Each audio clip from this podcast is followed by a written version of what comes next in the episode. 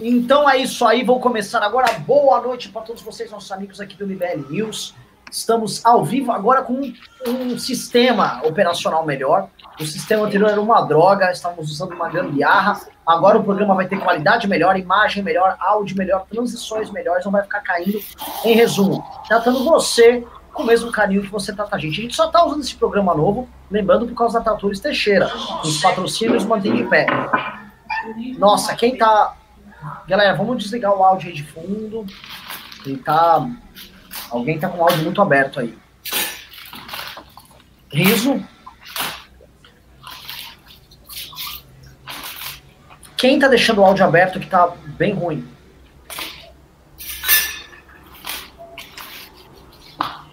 É, deve ser o riso, porque ele tá fazendo alguma coisa na cozinha, porque tem um é... barulho de xícaras, um negócio desse. É porque você anunciou muito animado que o negócio ia ser perfeito, entendeu? Aí sempre vem a é... ironia do destino, é... dizendo: olha, essa live vai ser tecnicamente impecável. Aí começa a dar uma. Impressionante, velho. É sempre assim a vida, né, Brasil? Impressionante. É, tá bom, é, pois é, tô claro aqui, né? Olha só. Pois é, aqui então tá melhor. Hum. Então vamos começar essa bagaça aí. O Riso, fique esperto aí, tá? É... Pera, o Riso disse que mutou o áudio dele. Tem outro... Então é com você, Ricardo, que tá dando problema. Comigo? Mas não tem nada fazendo barulho aqui. Aqui? Não tem tá, nada fazendo barulho aqui. Não é impossível. Não, tá eu não tô ouvindo aqui. Não pode ser. Meu microfone estava mudo também, ativei agora. O meu? Não, não é possível. Então eu vou mutar aqui, porque não é possível. É. Bom, começando, pessoal, é o seguinte: as notícias são todas estranhas e eu acho que vem aí é, uma pauleira muito grande. Jair Bolsonaro preparou um discurso de oito minutos, ele preparou, tá?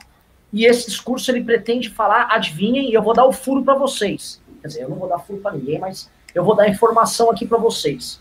Minha fonte acabou de confirmar, acabou de confirmar que o discurso dele é sobre 1964 o presidente da República vai à TV glorificar o golpe de Estado de 1964, ou a Revolução, para quem prefere usar esse termo aí. Fato é, Jair Bolsonaro, no momento de uma crise, uma pandemia, ausência total e completa de autoridade do Poder Executivo, crise interna, briga com o Sérgio Moro, briga com o Mandetta, briga com o Guedes, briga com o governador, briga com o Supremo, briga com o presidente da Câmara, briga com o ministro, briga com deputados, briga com a direita, briga com a esquerda, briga com o centro. Ele vai lá e fala: vou gastar oito minutos de tempo na TV glorificando um golpe de Estado, tá? Minha fonte acabou assim. Eu, eu fui para minha fonte agora e falei: Você tem certeza disso? Ele falou: Tenho, e é um suicídio. Ele usou o termo suicídio. Então, quero começar o game agora, já falando para o nosso querido amigo professor Cabum. Professor Cabum, nos diga, o que leva um presidente da República neste momento a fazer isso? Ele quer reforçar suas posições com os militares? Ele quer tentar ter um, um grupo muito pequeno muito fiel protegendo? O que quer Jair Bolsonaro nessa loucura? Olha, provavelmente a primeira opção que você falou. Eu acho que ele quer reforçar a posição dele com os militares. É muito importante que ele tenha um discurso sobre 64 que contemple o Exército, que exalte a função histórica do Exército, e nesse sentido que seja um discurso é, mais do que simplesmente rememorar o tempo da ditadura, ou falar que os comunistas deveriam ter sido perseguidos, ou qualquer coisa desse tipo, mas, sobretudo, um discurso que exalte a função histórica do Exército de ter mantido a paz e de ser uma espécie de, de barco de salvação para o Brasil. Ele fazendo isso, o que é que ele vai conseguir com isso? Primeiro, ele vai conseguir a antipatia de toda a grande mídia, a antipatia da direita antibolsonarista, que obviamente vai enxergar nisso laivos golpistas, né? Mas isso não lhe preocupa porque ele já tem a antipatia desses setores. Então, assim, ele, ele não vai fazer um discurso para agradar a direita antibolsonarista, ou o centro, ou o Congresso, ou a mídia, ou a esquerda. Ele não vai, porque assim, ele, ele está completamente. Sério? Pelo menos aqui para mim aparece live offline, transmissão ao vivo offline. E aí? Bom, não sei, né? Continuo falando aqui? Aqui tá normal e no YouTube tá normal. Não, não tô ah, no é? YouTube também. Não, tá normal. Enfim, deve ser alguma coisa aqui no meu. Olha só. Segue o jogo ainda. Ravena dando fake news. É, vamos lá, então. É, eu acho que ele não vai fazer um discurso para agradar os setores com os quais ele já tem rompimento, já está rompido. Então, assim, isso eu já descarto de pronto. Não acho também que ele vai dar um, um, discurso anunciando o golpe de Estado, né? Tipo, em oito minutos e ao final ele vai dizer: então o golpe está decretado, fechem as portas do Congresso, agora quem vai governar é Jair Bolsonaro no quarto racho do Brasil. Também não vai fazer isso. Então o que ele pode fazer, analisando de maneira verossímil, é um discurso para exaltar a função do Exército como é, guardião né, do Brasil naquela época e tal, tentar trazer para si todos os militares que ele conseguir, principalmente aqueles é, que têm ainda a lembrança, que tem assim, um vínculo emocional ainda com 1964, com aquilo que foi o Exército, né? E com isso preparar o, o núcleo forte dele para seguir firme até o final do mandato. Né? Ele sabe que o mandato dele corre risco, né? ele sabe que a única coisa que segura ele na cadeira é essa popularidade que já está caindo. Então ele tem a percepção de que da parte do Congresso existe um ânimo de retirá-lo via impeachment, que da parte dos seus adversários existe um ânimo de retirá-lo via impeachment ou de qualquer maneira. Ele sabe que a sua posição é difícil de ser sustentada e sabe também que o que lhe garante ali na cadeira são os 30% de popularidade que ele ainda tem e o exército brasileiro, porque é bom lembrar, uh, se houver uma, assim, se, é, se essas intenções de tirar o presidente, de impeachment, isso começar a aparecer de forma mais forte, a gente pode estar vendo da parte do exército algum tipo de aceno, algum tipo de sinal dizendo: opa, opa, opa, não vai ter que fazer isso. O presidente foi eleito democraticamente, ninguém vai tirá-lo, impeachment é golpe, e o exército pode faz, dar algum sinal. Estou dizendo que o exército vai fazer nada de extraordinário. Eu acho que pode dar um sinal, como na época de Dilma Rousseff, quando Dilma quis usar o exército para paralisar aquele processo de impeachment que já estava acontecendo, o Exército deu um sinal dizendo que ele não iria interferir. Então, no caso de Bolsonaro, eu acho que o Exército pode dar um outro sinal diferente, dizendo: olha, impeachment é golpe, não tem como tirar o presidente, o presidente está aí. Então, para que ele tenha esse beneplácito do Exército, é necessário que ele faça um discurso exaltando a, a figura institucional é, das Forças Armadas e com isso arrebanhe para si o núcleo duro da política que ele sabe que tem que estar tá com ele até o final do mandato. Ó, tá dizendo que o mandato dele não corre risco? Olha, o mandato dele corre certo risco, sim. Imagine o Bolsonaro com, sei lá, menos 60, 70% da popularidade que ele tem. Será que ele ficaria na cadeira presidencial? Acho difícil. Marcelo Acho Ravena, difícil. Que leitura você faz desta possível na minha visão, provável declaração de Bolsonaro sobre 64. A gente já sabe o que ele pensa sobre 64. Eu não sei o quanto ele quer externar das paixões dele sobre a, aquele período, aquele evento histórico. Quero saber o que você acha disso e quais as implicações políticas dele na relação com governadores, Congresso e outras forças políticas. Uh, Renan, boa noite. Boa noite, Ricardo. Boa noite, telespectadores. Uh, eu, sinceramente, eu não sei bem o que esperar desse discurso, claro, porque uh, se tratando de Jair Bolsonaro é sempre a caixinha de surpresas, mas o fato que o dia começou hoje uh, com a declaração no Twitter em amor aos militares do nosso vice-presidente da República, general Hamilton Mourão. Né? Então Mourão ele acorda aí já fazendo, enaltecendo a ditadura militar, relembrando aí ao aniversário do golpe, 31 de março de 1964, e agora o Bolsonaro marca um discurso aí para as oito e meia da noite. Uh, nesse inteirinho aqui, o que dá para ter de leitura são as notícias que saíram ao longo do dia, que Bolsonaro estaria absolutamente isolado politicamente, toda a ala política do governo, a, inclusive que eh, costumeiramente se chama de ala técnica, mas também é ala política, né, é formada aí especialmente por Sérgio Moro, por Tarcísio, por a, a Paulo Guedes, enfim, a ala civil do, do governo, é, estaria isolando o Bolsonaro, né? Então ele estaria buscando essas forças aí no Exército, nas Forças Armadas, com que ele sempre teve um grande apoio, sempre tiveram ele em alta conta. Uh, e aí, eu sinceramente não sei o que esperar. O último discurso dele uh, foi desastroso, certamente, em termos de nível. Esse vai ser tão desastroso quanto, ou mais desastroso. Não dá para esperar nada uh, minimamente decente que saia da, da, da, boca do presidente da República.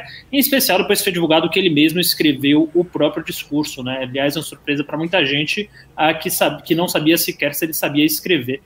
Então, é, É, assim, vai ser caixinha de surpresa, sou ansiosíssimo, mais ansioso do que para as atrapalhadas do Faustão, né, que, que passam ali, é, mas também com certo medo, né, não sei uh, se isso pode acelerar ou não um processo de impeachment, acho que o fator Mourão também ter, ter enaltecido hoje a ditadura militar aí o golpe de 64, volto a afirmar aí para quem ainda tem dúvida, uh, que na minha opinião e na opinião de todo mundo uh, que estudou o mínimo de história, foi um golpe, sim, em 31 de março de 1964, não vem com a revolução para e esses papos olavistas para lá, e é, acho que ele pode se afundar ainda mais. Agora, assim, qual a solução a partir de agora, né? Porque a partir de agora o nosso vice-presidente também uh, se declara a favor desse tipo de intervenção militar, se declara uh, uh, para as Forças Armadas, né? Então é um cenário bastante perigoso. Acho que o Brasil, em termos institucionais, vive mais ou menos o que viveu Estados, o mundo, na verdade, na, na guerra dos na crise dos mísseis, né? uh, quando a União Soviética instala ali uma base militar em Cuba para atacar, para possivelmente atacar os Estados Unidos. Então, assim, é também um momento mais delicado da nossa democracia, mais delicado da nossa república, desde o último golpe aí. Então vamos, vamos ver, né? Vamos ver atentamente aí. Acho que a expectativa é altíssima para o discurso. Falta aí cerca de uma hora e meia e vamos acompanhar, mas não consigo prever nada além disso, né? Olha, é, eu tô aqui, eu tô me sentindo na Globo News, né? Que eu tô com o meu ponto eletrônico aqui, eu tô com informações de jornalistas que eu estou conversando, de gente no Palácio do Planalto, que sim, MBL está infiltrado até lá. Que droga, hein?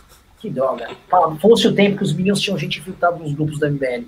E é o seguinte, vamos ter 64 hoje, vamos ter Bolsonaro dizendo que a OMS mandou fazer lockdown vertical, fake news grotesca, tá? E vai ter mais o quê? É, é isso. Vão ser esses dois temas aí. Lockdown vertical é, e podem sair às ruas aí porque tá tudo bem, a OMS falou e eu estou seguindo a recomendação do OMS, baseado numa fake news que já foi desmentida. Né? E aí eu vou entrar uma parada aqui, tá? Antes de ir para os próximos tópicos, que é o seguinte, eu não consigo, eu não consigo achar normal que um presidente fique o tempo todo trabalhando numa narrativa mentirosa, mas nem, nem na narrativa mentirosa. Ele é um presidente que só opera narrativa. Eu não consigo ver nada do Bolsonaro de concreto e tudo que o Bolsonaro faz é só operar narrativa o tempo todo. O Bolsonaro fica vivendo num mundo paralelo onde o que só importa é a comunicação. E isso é muito louco, que o Bolsonaro ele fica com essa coisa de Deus vult, vamos retornar aos velhos tempos, fica essa turma falando. E o Bolsonaro é um presidente, e o Ricardo já falou isso, mais pós-moderno que a gente já teve. O Bolsonaro é o líder mundial mais pós-moderno. Ele é só linguagem, ele é só retorcer os fatos e criar versões, e ele não cria essas versões para eventualmente construir algo concreto.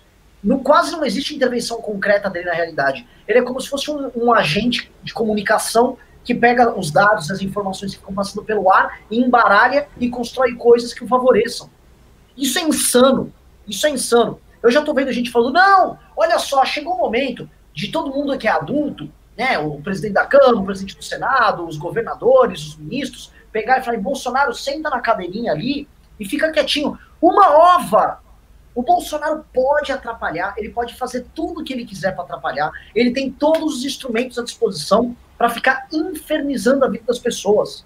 Tá? No momento onde ele briga com os governadores, onde ele questionou e sugeriu fazer botar o Brasil em estado de sítio, houve uma reunião interna vazada por eles mesmos, que onde o filho dele compartilha material no Instagram falando em intervir em São Paulo e no Rio de Janeiro simplesmente porque ele não gosta do Witzel nem do João Dória.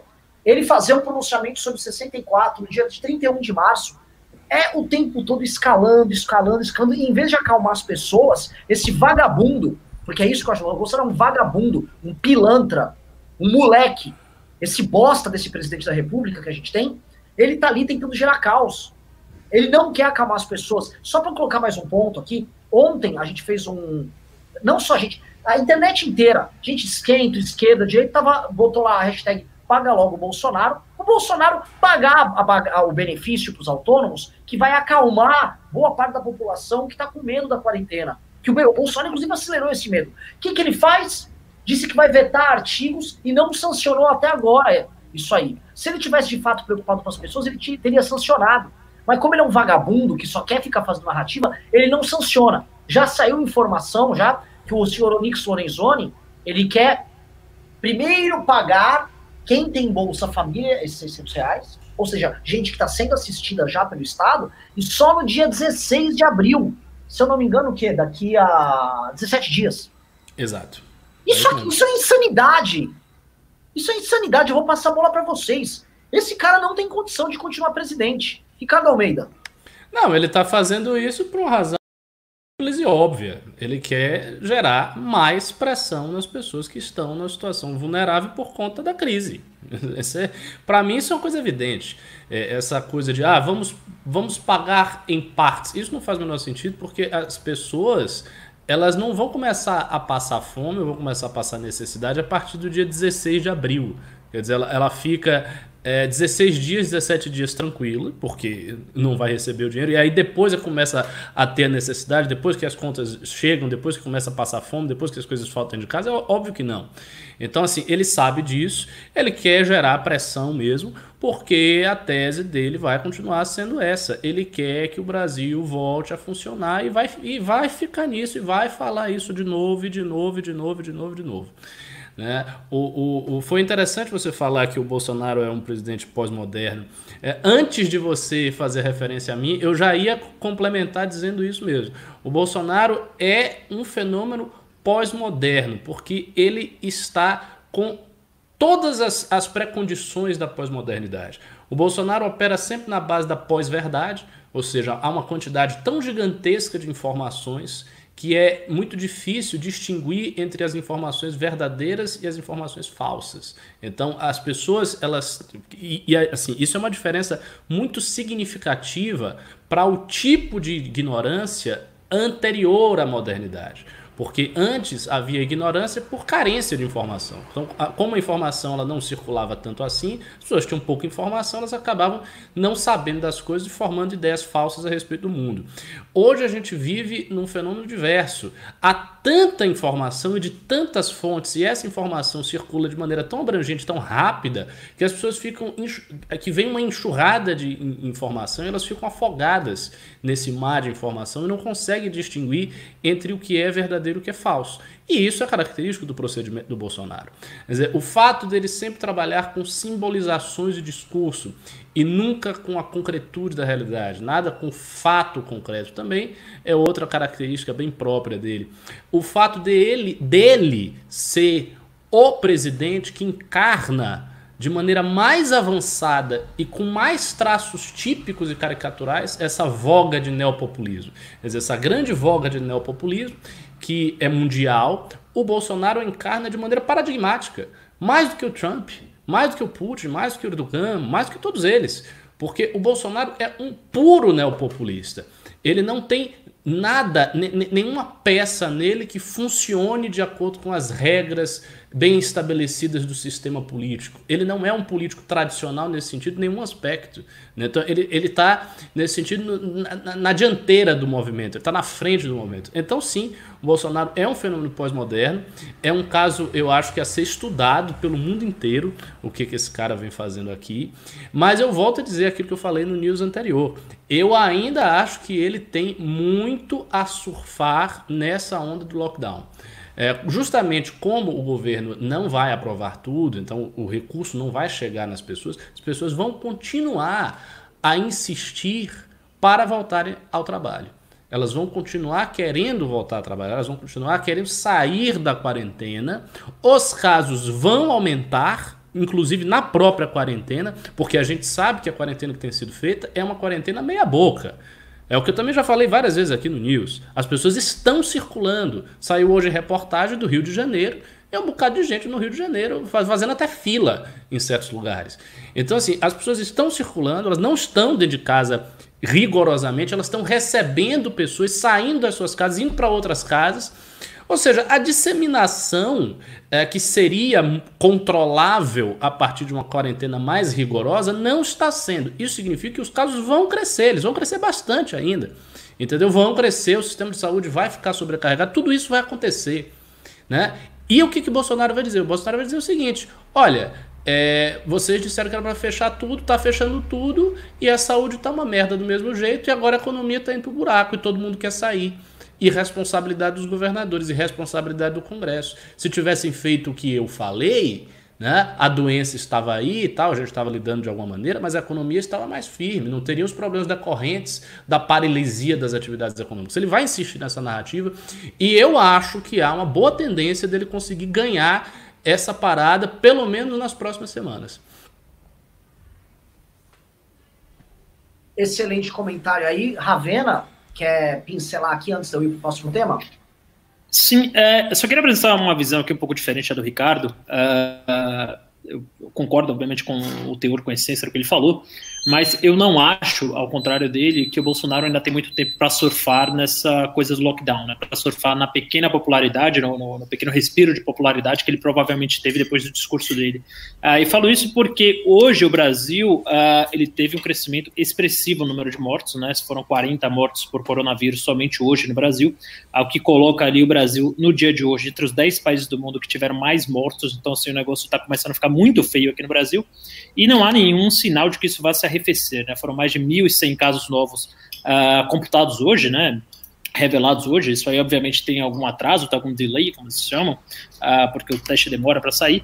Mas eu acho que a farra do Bolsonaro em relação a ah, é só uma gripezinha, é só um resfriadinho, essa lacrada, essa mitada, uh, acho que vai se esvair aí muito rápido nos próximos dias. Uh, acho que a contagem de corpos, infelizmente, obviamente, ninguém uh, em sã consciência está torcendo para isso, pelo contrário, mas acho que infelizmente a contagem de corpos vai subir de forma rápida, de forma exponencial, né? Isso também vai minar a popularidade do presidente de forma exponencial. É, acho que ninguém daqui a pouco, daqui a mais uma semana, vamos ver se a tendência se confirma, mas vai falar em uh, cessar lockdown, ninguém vai falar que os governadores estavam errados, então eu sinceramente acho que o jogo está virando para o Bolsonaro, uh, o que é uma infelicidade, preferia sinceramente que a tese dele estivesse certa e que fosse só uma gripe, resfriadinho, ninguém fosse morrer aqui de coronavírus no Brasil, mas uh, os números estão desmentindo os meus desejos, estão des desfazendo os meus desejos, não desmentindo, é, e já temos aí 200 mortos no Brasil sendo 40 só no dia de hoje, né? Então é só isso aí que eu, tenho, que eu tinha a acrescentar, Renan. É, eu, eu acho muito ilustrativo o que você falou, porque é o seguinte: nós gostaríamos de viver no país dos nossos populistas. O Lula falava, na época dele, que o Brasil era um país que o pobre viajava de avião, que o filho do pobre estava na universidade, estava ganhando dinheiro, e que os ricos não aguentavam mais ver esses pobres ganhando dinheiro andando por aí. Porra, paisaço! Paisaço aquele Lula. O do Bolsonaro é o país onde o coronavírus, o único país onde o coronavírus é uma gripezinha, onde se você nadar no esgoto você escapa dele, e boa parte dos brasileiros convive com o esgoto é, a céu aberto por conta da ausência de saneamento básico, então já bastante gente estava salva. E, além de tudo, nós precisaríamos só fazer um, um pequeno lockdown vertical e mandar a galera trabalhar, que estava tudo resolvido. Provavelmente ainda nós íamos roubar todos os clientes do mercado internacional de, de, dos nossos concorrentes estivessem fazendo lockdown. Ou seja, eu queria viver no país do Bolsonaro, eu queria viver no país do Lula. São países é, incríveis. Você esqueceu o país do Guedes, né? Onde as empregadas domésticas viajam para o exterior quatro, cinco vezes por ano. Uma coisa ah, é corrente. É ah, viajando toda hora. Viaja para tudo que é canto, não tem problema de saúde, é praticamente o quê? O paraíso. É isso? Exato. É. Não, eu vou contar. Eu tô aqui em casa, empregada... Você morre e vem pro Brasil. A empregada não veio mais. Fui ligar para ela, ficou preso, ficou preso em Orlando. loucura, velho. Assim, esse mundo paralelo e o PIB bombando lá para eles. Eu acho muito louco que nesse mundo também paralelo desses caras, ano passado, um puta ano. Não, tava bombando. Ah, PIB privado, subindo, é, pô. É, eu... não, e é tão incrível, né? Que até a retórica do Guedes, ele fala, pô, relaxa que vai ser uma marolinha e a economia vai voltar a voar. Quer dizer, quando foi de novo, a última vez que... Sério. É, é verdade. Foi a última vez que a economia voou, cara. No primeiro mandato do Lula, assim. Lula, mas já tem uns 10 anos isso. Você tem uma criança de 10 anos, não, não via a economia voar. Né? Verdade, assim, hoje já existe uma geração de crianças, de adolescentes, que não viram o Brasil ganhar a Copa e nem o PIB voar. A galera tá. Mano, a galera não tem nada para comemorar de brasileiro, assim, há bastante tempo. Sim. É, Sim, voltando é aqui para a pauta, né? É, eu vou falar um negócio que é, pra, é já até para a gente antever aqui o problema que nós teremos junto ao nosso presidente aí, Bolsonaro, porque ele vai na TV falar que a OMS disse que é para o pessoal sair de casa. Né? Senhor Marcelo Ravena, o Bolsonaro está certo ou o Bolsonaro está errado? Bolsonaro está mentindo, está distorcendo e fazendo fake news, Ou nós somos loucos, insanos, ou a própria MS que já desmentiu o Bolsonaro previamente, tá louca. É todo mundo louco e o mito tá correto. A bola é sua. Cara, é, obviamente, é uma pergunta retórica, né? É um negócio quase redundante. Você fala que o Bolsonaro tá maluco, tá mentindo, tá é, utilizando a ferramenta que ele mais utiliza, que é a mentira, para manipular a opinião pública. Ah, porque você pega o vídeo, inclusive o trecho que foi recortado e que foi amplamente divulgado nas redes sociais, em especial no WhatsApp, entre os tiozões e os apoiadores mais ferrenhos do Bolsonaro, já dá para perceber que o cara estava falando num tom Uh, bastante diferente do que, o, Bolsonaro pintou. Né? Então, tinha um diretor lá africano, africano da OMS que estava falando: olha, é, eu vim da África e de onde eu vim, as pessoas trabalham um dia para comprar o pão do dia seguinte. Então, é bem importante que os países e os governos eles sejam solidários com as pessoas, porque senão algumas economias podem quebrar. E aí, o Bolsonaro, é, é, obviamente, por má fé, tudo bem que é, é, sempre difícil saber o que o Bolsonaro faz por burrice, por má fé, né? Mas eu acho que nesse caso foi má fé mesmo. Uh, reinterpreta isso, dá um novo significado, falando que o MS uh, recomendou que não houvesse quarentena total, em especial nos países pobres. Né? Uh, sendo que no próprio discurso do diretor da ONU, diretor lá de algum país da África, se não me engano de Angola, ele fala no final que ele está preocupado com que os governos subsidiem as populações mais carentes, né? e não que ah, vai para a rua todo mundo, acabou o lockdown. E aí o Bolsonaro vai lá dessa declaração hoje de manhã, uh, foi ontem à noite, para o Siqueira Júnior, né, que também é um jornalismo, uh, eu acho bastante adequado, bastante do nível do Bolsonaro, e uh, a OMS tem que vir a público para desmentir o que nunca falou. Né? Então, Bolsonaro coloca aí, cria mais uma das suas brigas, não bastasse já brigar com todos os seus ministros, não bastasse brigar com o Congresso, não bastasse brigar com a população, uh, não bastasse brigar a, a, com todo mundo razoável do país, ele resolve brigar também agora com o órgão máximo da saúde, né, que é a Organização Mundial da Saúde. Né? Então, obviamente, mais uma mentira Bolsonaro, mentira que é, ele sabia que ia ser desmascarada segundos depois, mas ele tem aquele, aquela base de apoiadores ferrenhos. É, alguém me falou aqui que ele é da Etiópia, não é de Angola. Então, ele é da Etiópia, Addis Abeba, a capital da Etiópia. É, e, enfim, é, é, é, mais uma vez o Bolsonaro utilizando o modus operandi clássico dele aí de manipulação e sabendo que é mentira, mas como ele tem uma base muito ferrenha, muito uh, fanática de apoiadores, que vai acreditar qualquer coisa que ele fale, ele sabia que isso ia colar com um pequeno público que não questiona absolutamente nada. Esse pequeno público uma, uma pergunta. É, uma pergunta para a produção. É, tem como passar o discurso do Bolsonaro aqui, a gente assistir e depois comentar? Isso é possível? Rafael Riso, tá ao vivo. A produção tá com uma mania agora, eu vou Já percebi. o pessoal faz e vai embora. Ele liga aqui e Eu tô vai, aqui, vai animal. Eu tô aqui, animal. Aí, demorou, você demorou pra responder, hein? Não, eu tava me ajudando que eu tô, eu tô pelado aqui, não botei uma câmera aqui, né, velho? Não, mas você não precisa aparecer, pô. É só você falar. tá, eu, eu, tô... vou tentar botar ao vivo aqui, já testei antes, é, consegui botar é possível, uma imagem né? ao vivo, ah, é possível, tá vamos ver. Tá. Só lembrando aqui, eu queria agradecer o público, a nossa audiência já tá subindo, estamos chegando em quase 900 pessoas, devido a essa melhora na qualidade. Queria primeiro parabenizar a nossa equipe técnica, que hoje fez reuniãozinho, trabalhou a contento entregando um programa bom. Obrigado, obrigado. Risocracia tá? Risocracia, sempre. Segunda coisa, importante, eu quero pedir para o público, em retribuição a esse esforço, estupro like. A gente está aqui ó, com cerca de quase 400 likes aí. Tá? Vamos para 600 likes. Like, like, like nessa bagaça para a gente não mandar esse programa para o maior número possível de pessoas. Uhum. Isso é uhum. importante. Tá? E dá uma e pimbada aí, a câmera dá, custa ah, é, dinheiro, pô. É, é verdade. Pô, pimba, pimba minha, na minha casa tem goteira, pimba em mim. Eu vou, vou passar agora então para outro Não, tema. É, essa live custou 25 dólares, ok? Só para ficar. Verdade, Rizão. Ó, eu passei por essa questão do MS, eu vou para a próxima aqui, ó. Isolado, Bolsonaro chora e busca apoio entre militares. Por favor, quero saber, homem não chora? Bolsonaro chorando é uma coisa muito complicada, né? Porque ele faz é. de bom do machão e tal. Como é que fica essa situação, Ricardo Almeida? Não, assim, tem que ver. Ele chorou mesmo? Qual é a fonte? Alguém viu? Tem vídeo?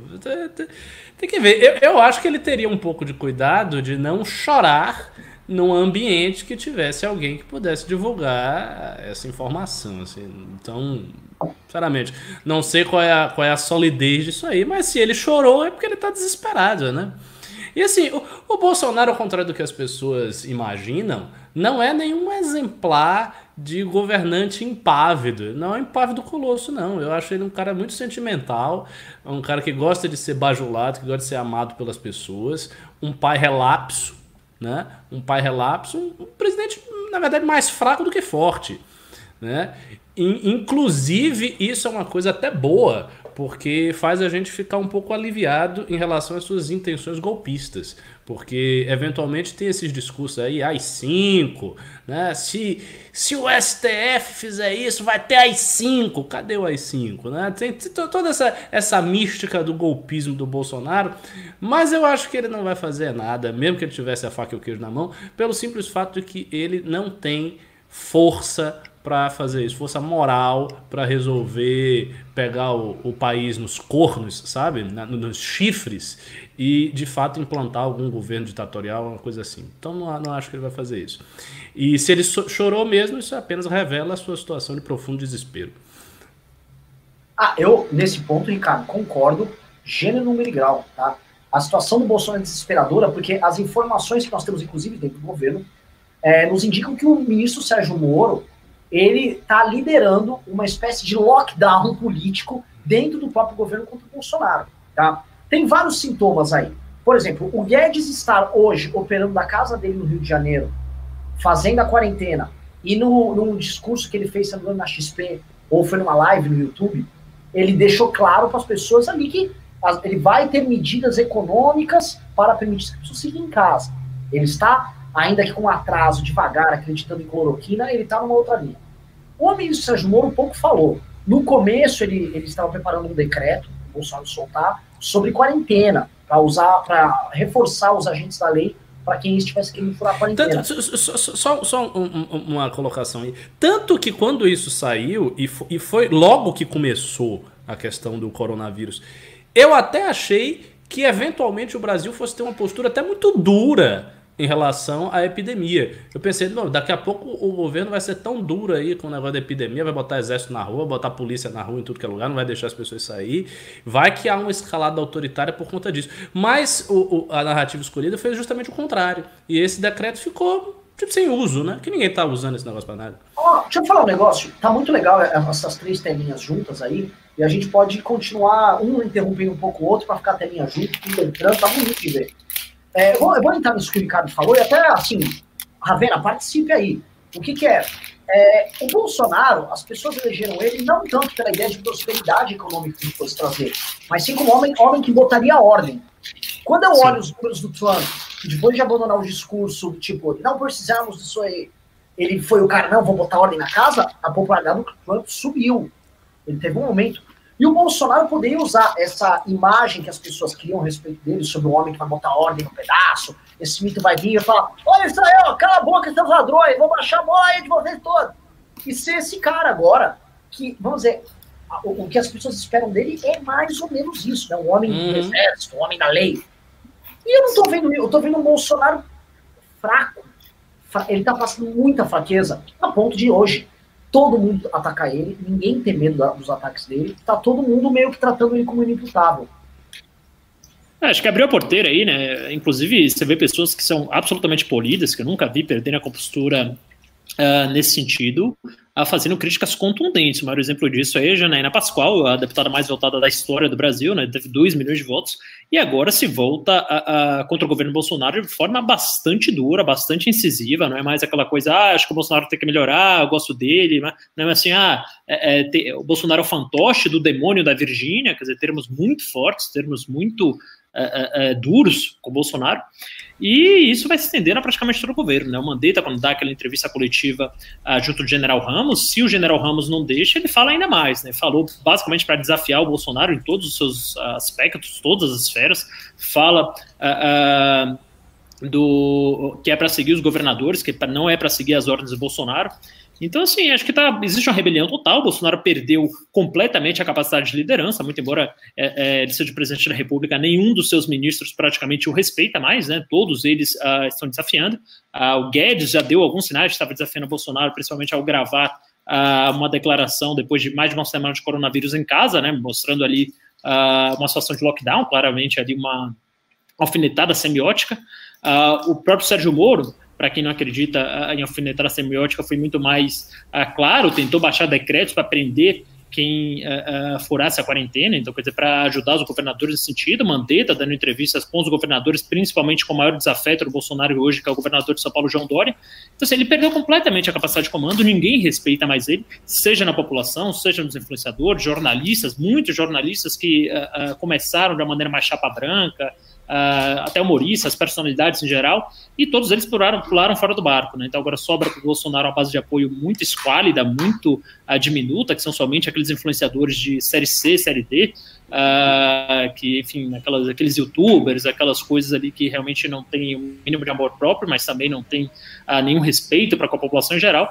E aí, é, acho que o caminho está mais do que aberto, está escancarado para a queda desse governo, que se mostrou aí provavelmente, tá? Não sei se empatado com a Dilma Rousseff, mas o mais incompetente da nossa história republicana, Renan. Olha, mas é, é, é, só uma coisa, você sabe com quem, quem é que passou pelo mesmo processo também de desidratação, de perda de respeito? O Olavo.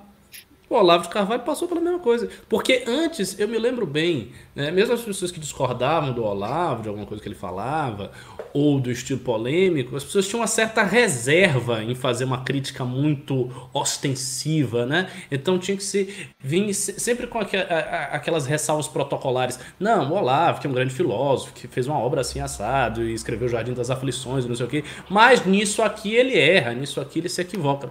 Hoje em dia não é assim. As críticas que se fazem ao Olavo é tipo aquele velho Rasputin, filho da puta, que tá lá na Virgínia falando merda pra caralho. Quer dizer, é completamente aberto e mais, ele perdeu, você pode observar, ele perdeu o respeito de todos os influenciadores e formadores de opinião da direita, com exceção justamente dos mais caricatos que ele veicula na página dele. Então as figuras mais caricaturais é que estão hoje com, com o Olavo tirando um ou outro que é menos caricatural. Então aconteceu a mesma coisa com o Olavo e é a tendência realmente, é, isso é só se aprofundar, porque é aquela coisa, quando você perde o respeito, para você reaver o respeito é muito difícil. Né? Se, se alguém che chega para você e dá um tapa na tua cara, para você conseguir recuperar o respeito, fazer com que essa pessoa não faça mais isso, é muito mais difícil do que ter o respeito antes de perdê-lo. Olha, é perfeita perfeitas colocações aí, gente. O que eu, eu, eu começo a ter medo é que uh, ficou um. um tá, não, é, não, não existe vácuo de poder, mas tá ficando uma terra arrasada. O governo federal está se transformando numa terra arrasada.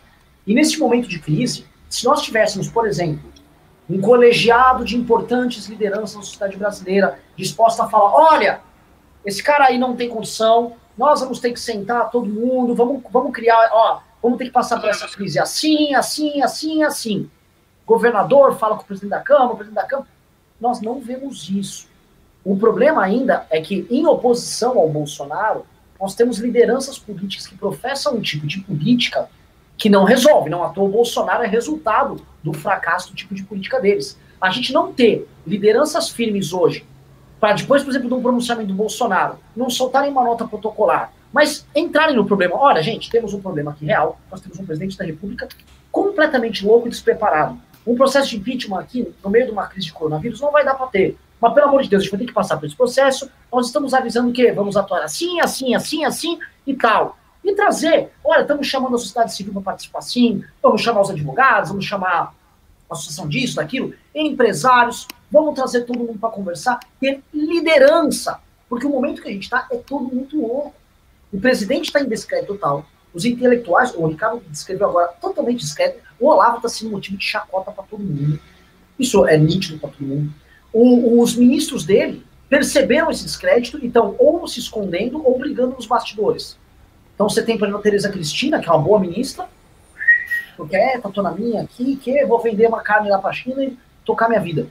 Outros, como Mandetta e o Moro, que essa é a novidade, brigando nos bastidores loucamente. Eu tô sabendo lá de dentro, pra vocês entenderem, que o Bolsonaro tá puto, que a Rosângela Moro, né, esposa do, do Sérgio Moro, andou falando que era a favor da quarentena. Tá puto.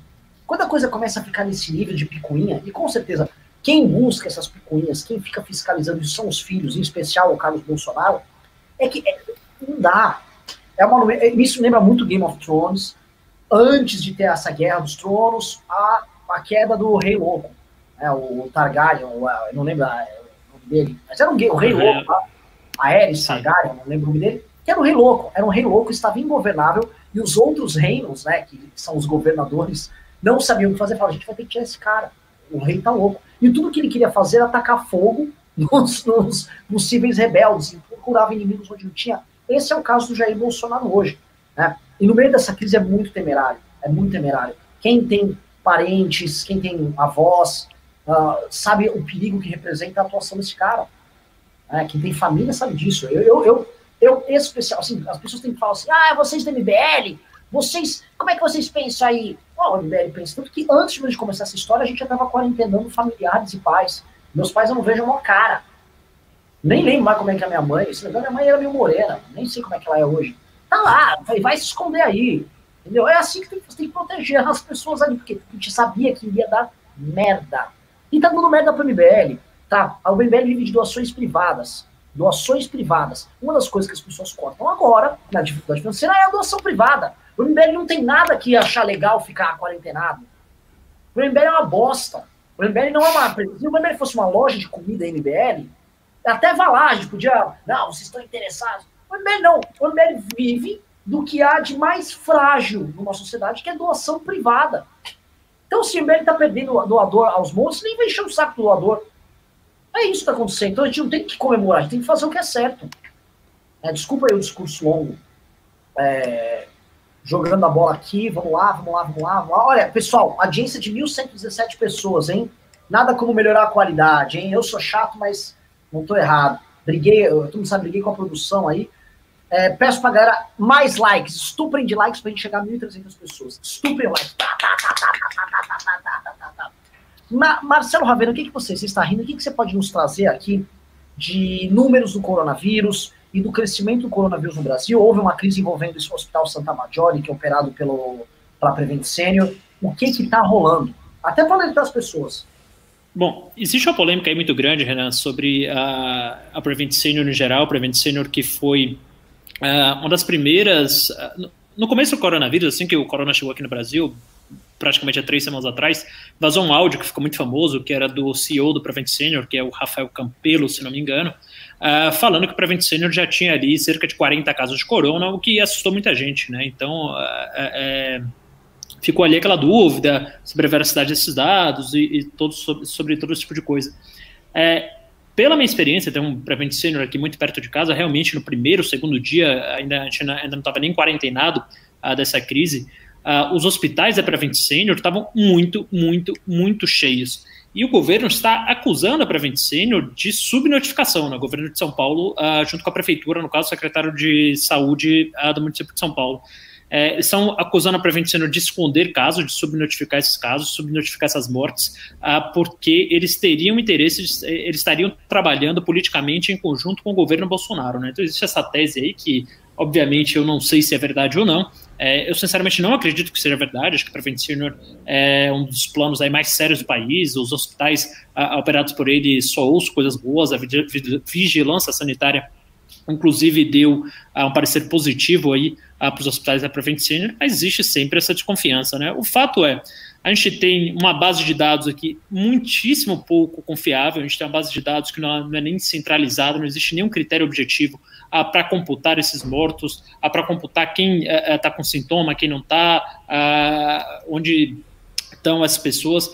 É, hoje eu gravei um vídeo aí, quem quiser ver no meu Instagram depois, depois, não agora, arroba Marcelo Castro MC, ah, mostrando aí como funciona, por exemplo, em Hong Kong. Né? Em Hong Kong, você tem ali é, 745 casos e você clica no site oficial do governo e você vê exatamente quem são esses casos. Né? Obviamente respondendo ali o nome, mas somente o nome. Né? Então você vai ver ali a idade da pessoa, onde a pessoa reside, onde provavelmente essa pessoa se contaminou. Então, assim, pô, você teve um foco num bar perto da sua casa. Você vai ver que aquele bar ali, se você frequentou aquele bar durante tal intervalo, tal janela de provável, é possível que você esteja contaminado com Covid. Né? Então você tem ali um site absolutamente intuitivo, atualizado praticamente em tempo real, ah, com todos os casos que foram descartados, todos os casos que foram tirados do hospital, todos os casos que foram ah, ah, internados, ah, todos os casos que também, infelizmente, não tiveram sucesso no caso e as pessoas vieram a óbito. Então você tem ali um nível de detalhes, um nível de informação que aqui no Brasil é uma vergonha, né? Então você entra no Ministério da Saúde aqui de São Paulo primeiro, ou aqui de São Paulo, desculpa, aqui no Brasil, primeiro que você demora para achar o link quando você vai buscar um boletim epidemiológico do coronavírus, né? Então o negócio ali é muito escondido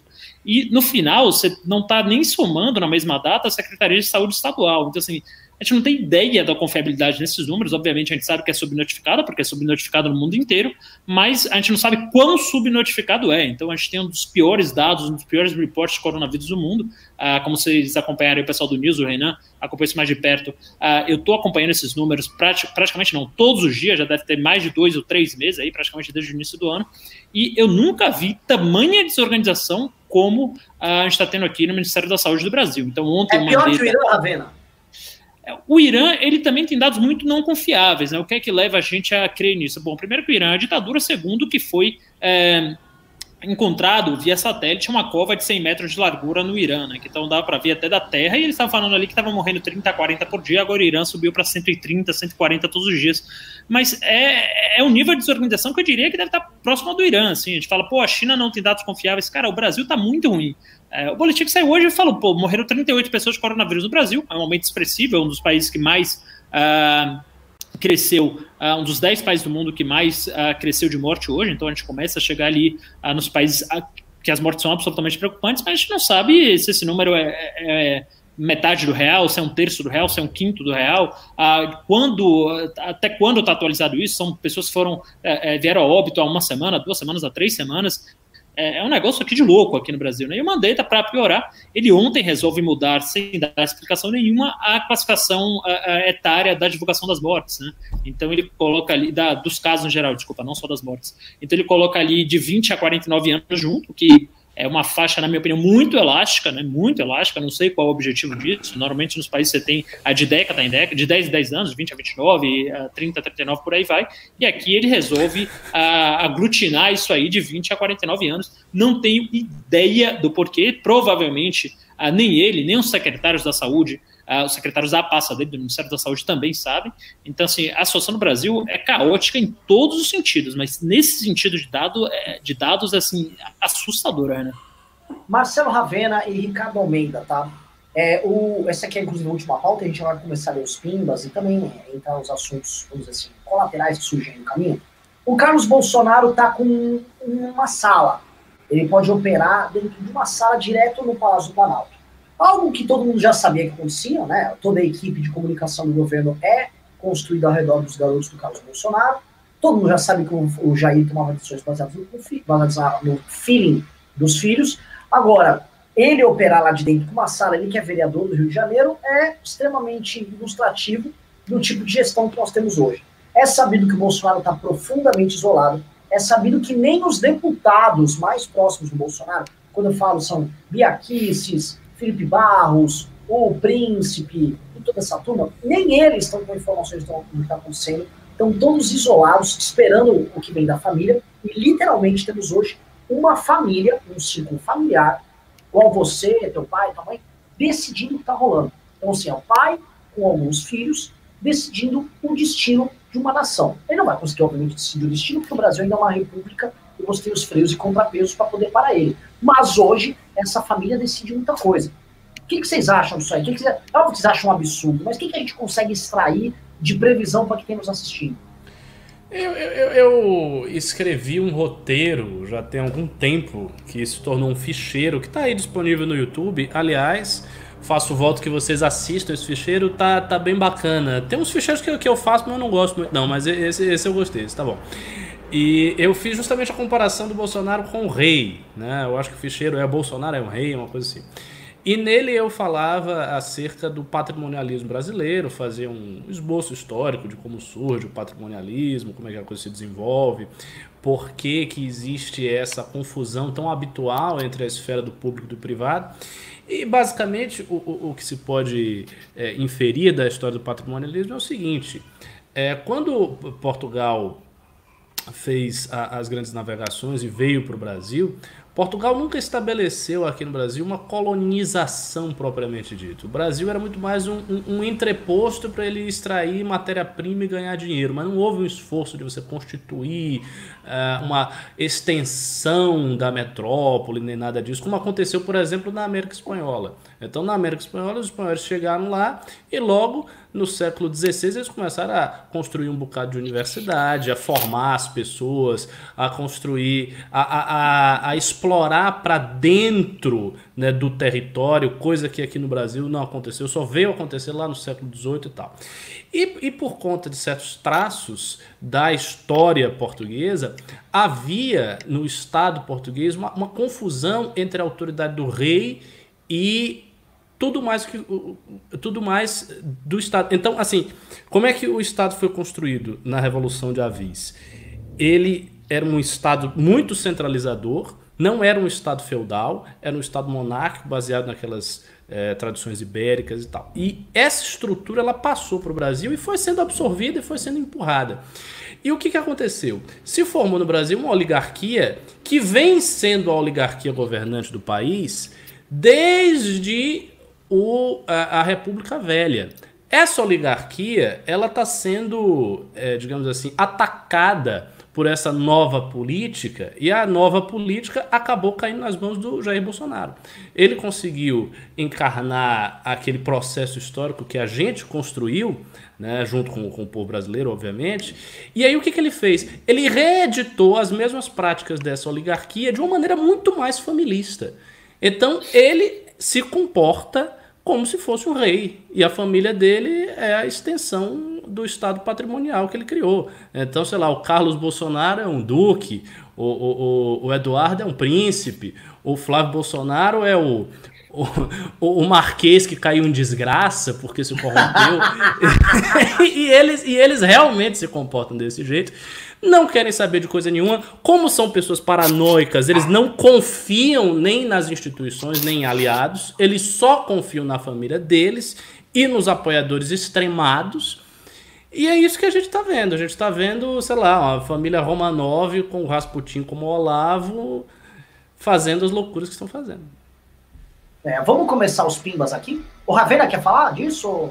Os bolsoloucos. É, acho que, é. acho que o tema que já estressou bastante, né? Aliás, desde o dia da posse, quando ele subiu no carro presidencial junto com o Carluxo, já dava para ver que ia dar merda nesse sentido, que era um governo extremamente patrimonialista, então acho que não tem mais muito a colocar, né? Então vamos pôr os pimbas aqui. Vamos começar a ler pimba e vamos pegar os comentários. Lembrando para você que está nos assistindo que nós vamos transmitir aqui o pronunciamento do Bolsonaro e teremos aí mais 10 a 15 minutos de comentário pós pronunciamento. Fechado? Riso, Pimba. Alô, alô? Estão ouvindo? Vamos. Você não tá nu, né, Riso?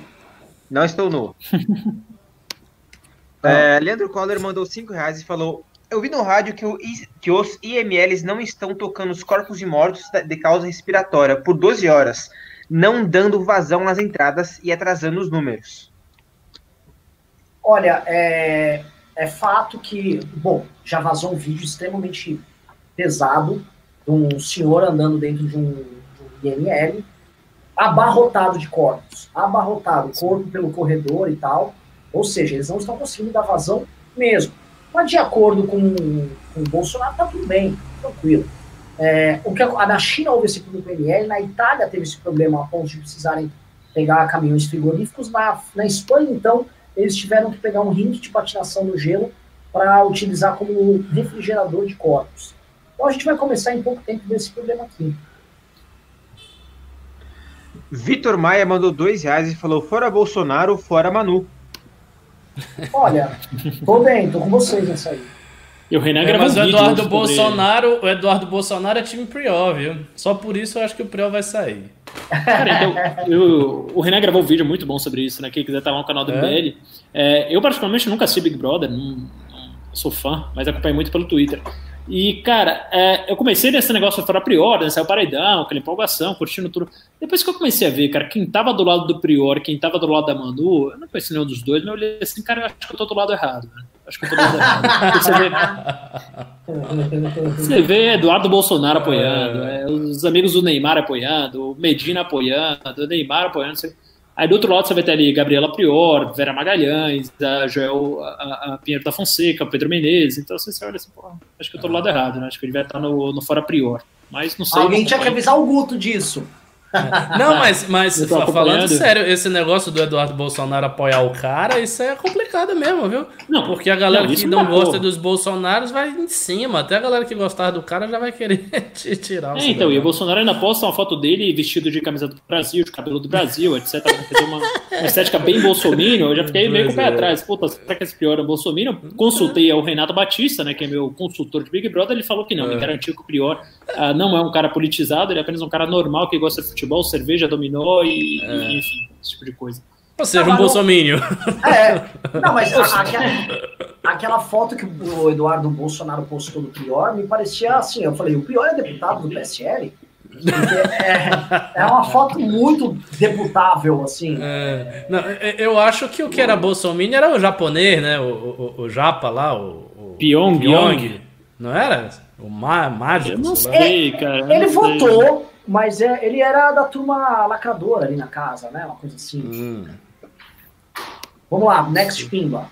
Próximo Pimba, André Pereira mandou 20 reais e falou: Por que vocês tratam Gabriel Monteiro com respeito, enquanto Rodrigo Constantino virou inimigo do MBL? Ele é bem mais governista e tosco quanto. Abraços, melhor bancada. Porque eu, eu não trato ele com respeito, tá? Deixa eu só me eximir dessa culpa. Essa culpa eu não carrego. Olha, o, é, por, por, por, questões meramente diplomáticas. Por questões diplomáticas, o Gabriel Monteiro resolveu ser governista. É governista, mas ele tem uma relação diplomática com outras forças políticas. O Rodrigo Constantino se comporta como um lacaio a serviço de alguém para ficar atacando figuras que incluem o MBL. Não, é, ele, ele realmente está se comportando desse jeito, porque assim, ele está indo é, em muitos e muitos tweets de várias pessoas e sempre comentando, atacando. Assim, não é que ele simplesmente dá opinião no espaço virtual dele, ele vai no espaço do outro, faz um comentário, ele diz: Você fez isso, você falou isso, é esquerdista. Blá, blá. E o pior no Constantino, assim, a gente ainda tem uma coisa pior. O Constantino sofreu muito na mão desse pessoal. O Gabriel Monteiro nunca. Mas o Constantino apanhou parecendo mala velha e tá fazendo esse papel complicado. E o, o... Só mandar um beijo aqui para Fábia. É Fábia? A Fábia aqui nos enchendo de ofensas aqui há cerca de, um, cerca de uma hora. Beijão, Fábia. Sua audiência é muito importante para nós. Vamos lá, próximo Pimba. Uh, Thiago Cardoso mandou 5 reais e falou: tá show a qualidade da live. Ah, muito obrigado. Foi, era, era isso exatamente que queríamos. Shirei Favaro mandou 10 reais e falou: parabéns pela qualidade. Agora sim, informação boa e ambiente agradável. Aproveitem esse pipa porque fui demitida hoje e não poderei contribuir por algum tempo. É dureza, dureza. É. Hoje tem um perfil... É por isso que eu estou falando que o Bolsonaro ainda vai ter força para ficar falando esse negócio de voltar a trabalhar. Vocês vão ver. Tá? Aguardem. Hoje eu vi um perfil do, no Twitter, o Andreasa Reverso, né, faz brincadeiras com o Andreasa e tal, e, eu, e o cara avisou, olha, eu fui oficialmente demitido e tal. Cara, isso vai acontecer, é uma merda. Na verdade é o seguinte, a gente tá se confrontando com um problema gigante, um problema de força maior, e a gente vai ter que adaptar nossas vidas para isso aí.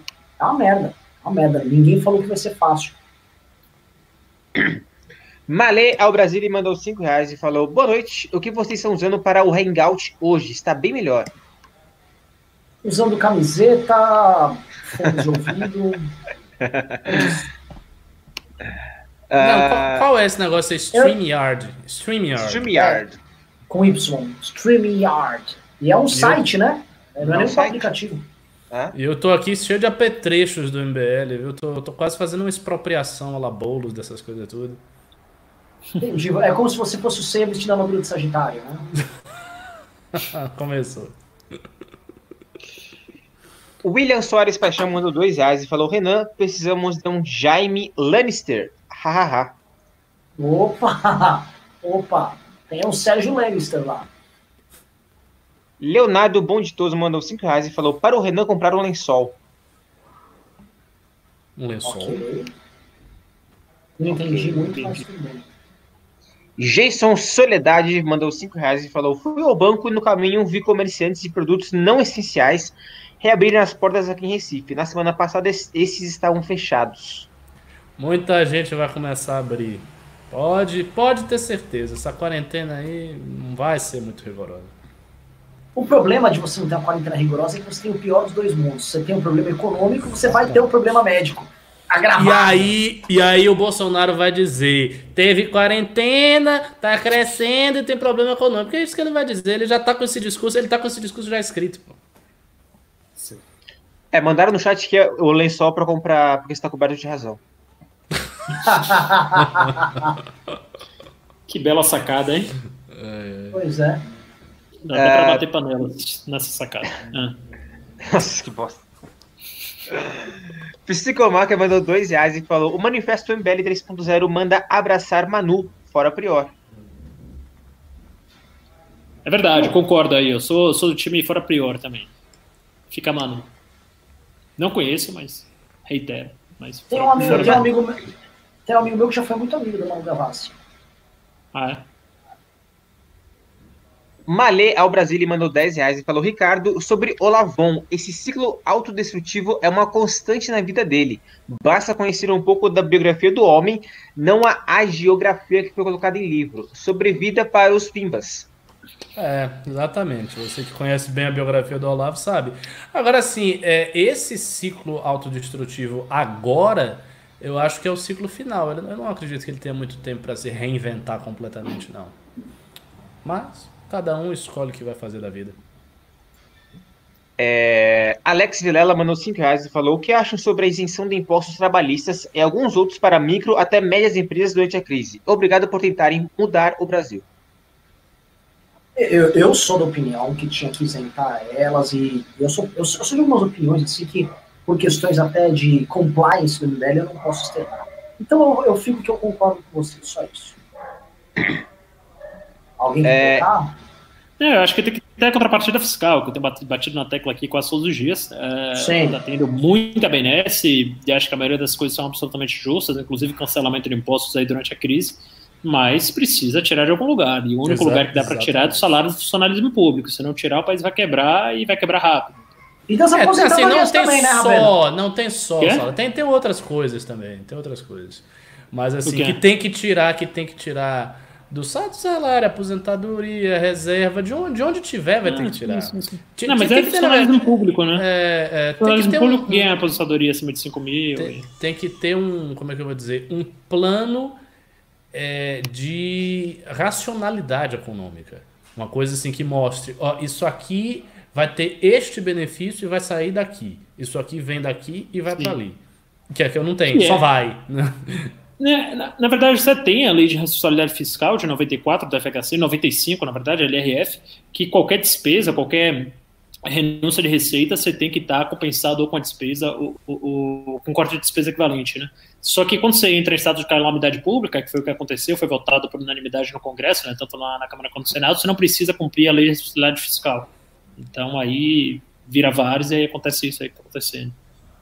Mas em geral você precisaria de uma compensação, sim, orçamentária. Mas, por exemplo, uma pergunta que eu tenho: os salários de todas as carreiras não são considerados direitos adquiridos?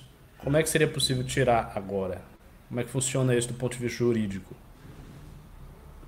Isso é uma questão muito grande. Eu li o tal do artigo 37 da Constituição, que é o que regulamenta as carreiras de Estado, e eu sinceramente não vejo uh, uma PEC emergencial para cortar os salários durante um certo período, durante o período de crise, como uh, afrontoso esse artigo 37. Provavelmente uhum. seria uma questão que seria judicializada e abre margem para as mais diversas interpretações né, do Supremo Tribunal Federal. Mas, uh, a princípio, eu não consigo ver no estado de calamidade já decretado pelo Congresso Nacional uh, uma inconstitucionalidade no corte temporário desses salários, não. Até porque isso foi o que aconteceu no mundo inteiro. A Grécia fez isso para cortar aposentadorias porque não teve reforma, Portugal já fez isso, Itália já fez isso em momentos de crise uh, fiscal. Então, não, e são constituições, algumas delas parecidas com as nossas, claro. É, então acho que não, não, não, não consigo ver uma constitucionalidade latente, pelo menos nesse primeiro momento, não. Entrou um pimbaralho aqui. Opa, Opa, deixa eu virar a tela aqui. Volta, volta, volta, volta aqui pela, na tela. The Closing Uau. mandou 150 reais e falou: Uou! Parabéns pela qualidade da live. Produção. Ravena, muito bons stories sobre isolamento vertical. Pô, obrigado, The Closing. Uh, não sabia que você me seguia aí, mas. Dá, uh, The Closing! Hã? Ah, The Closing? É, obrigado aí, não sabia que você me seguia, mas me sinto lisonjeado. Foi um negócio que fiz despretensiosamente e realmente deu uma mini viralizada, obviamente, para a qualidade da informação que é, né? Não é para todo mundo. Não é eu xingando o PT nem xingando o Lula, mas para a qualidade de informação que é, acho que deu uma mini viralizada. Então, obrigado aí pela audiência. Bom, como tem um pimbaralho, eu vou deixar um tempinho na tela ainda aí. E tem outro pimbaralho, tá? Tem é, outro? Do, de 20 dólares. 20 dólares é pimbaralho. Porra, ah, 20 dólares pelas né? contas aqui são 60 mil reais. Quanto tá o é, dólar, Ravena? 5,20. 5,20. Nossa. Mas se o Paulo Guedes fizer besteira, vai para 5 reais, né?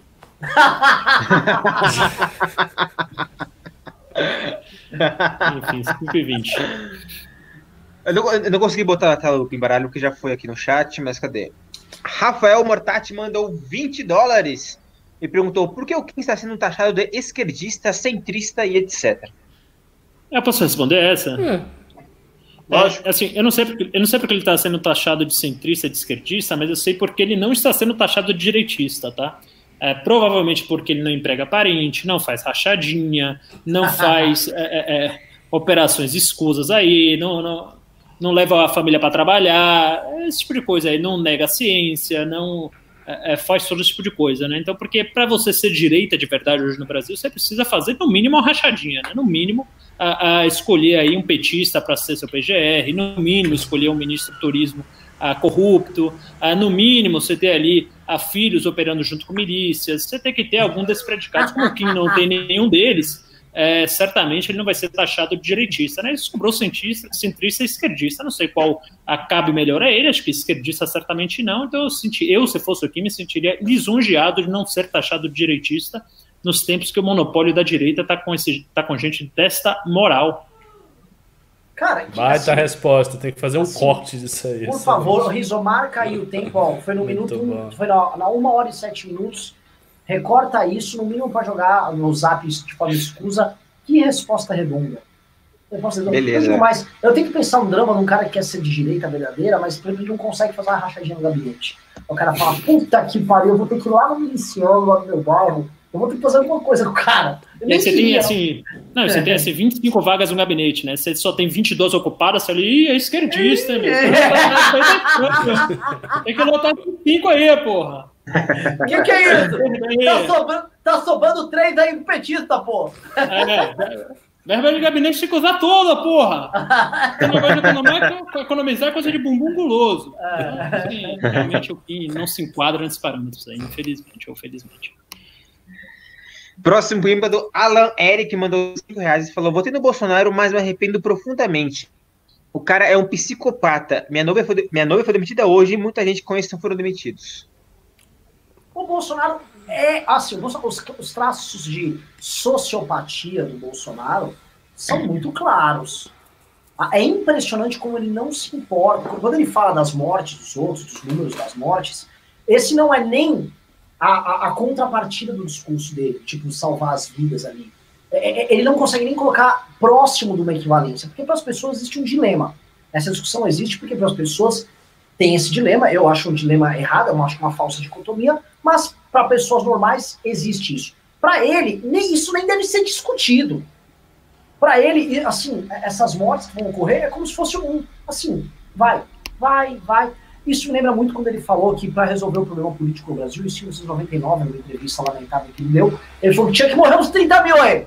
Tem que morrer uns 30 mil. Eu não sei de onde ele tirou os 30 mil dele. Talvez ele já estava prevendo os 30 mil, que talvez morram agora. Mas ele falou lá, tá? Para resolver a questão política tinha que morrer 30 mil. Eu me preocupo, me preocupo de verdade, porque é, eu não gosto só de esquerdista, sabe? Ai, não, porque a empatia, o coração, isso para mim é conversa até de picareta. Mas quando o cara, ele realmente tá dando um foda-se, é um foda-se um atrás do outro, você começa a falar, cara, esse cara é estranho pra caralho. Preocupa. Próximo Pimba é do Malê ao Brasil, ele mandou mais 5 reais e falou: Ravena, o que você acha do, de Atila Lamarino, que deu uma entrevista essa semana no Roda Viva e teve um fricção com o Bernardo. Teve o quê?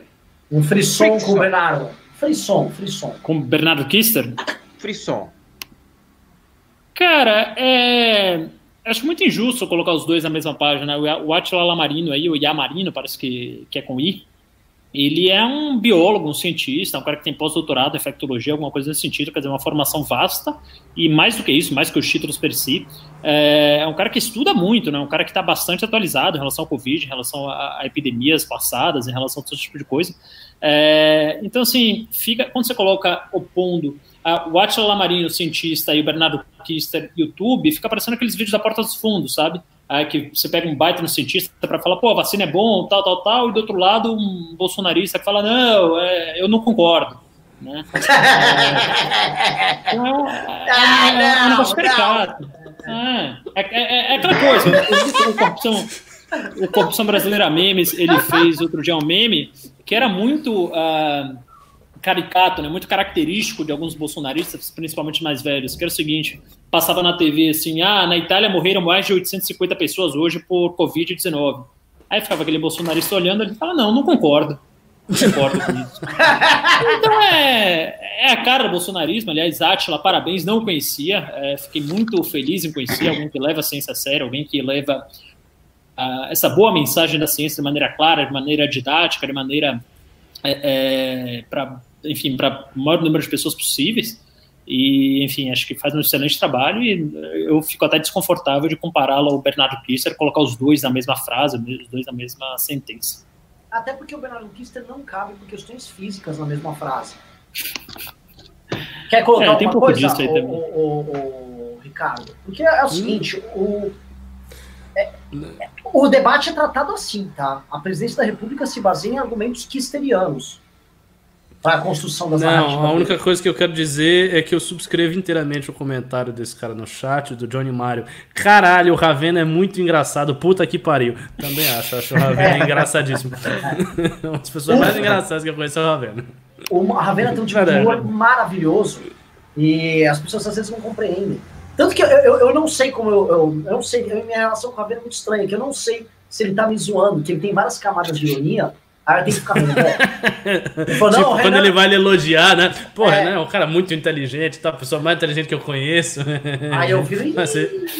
Será que tá de burro? Quer... Posso falar a melhor coisa pra você fazer isso? Checa o Guto. Checa o Guto, que ele é o parceiro de piadas ali, e o Guto se entrega, e o Guto se entrega mais fácil, então eu corro pro Guto. É verdade, a gente tem uma, tem uma sincronia boa ali.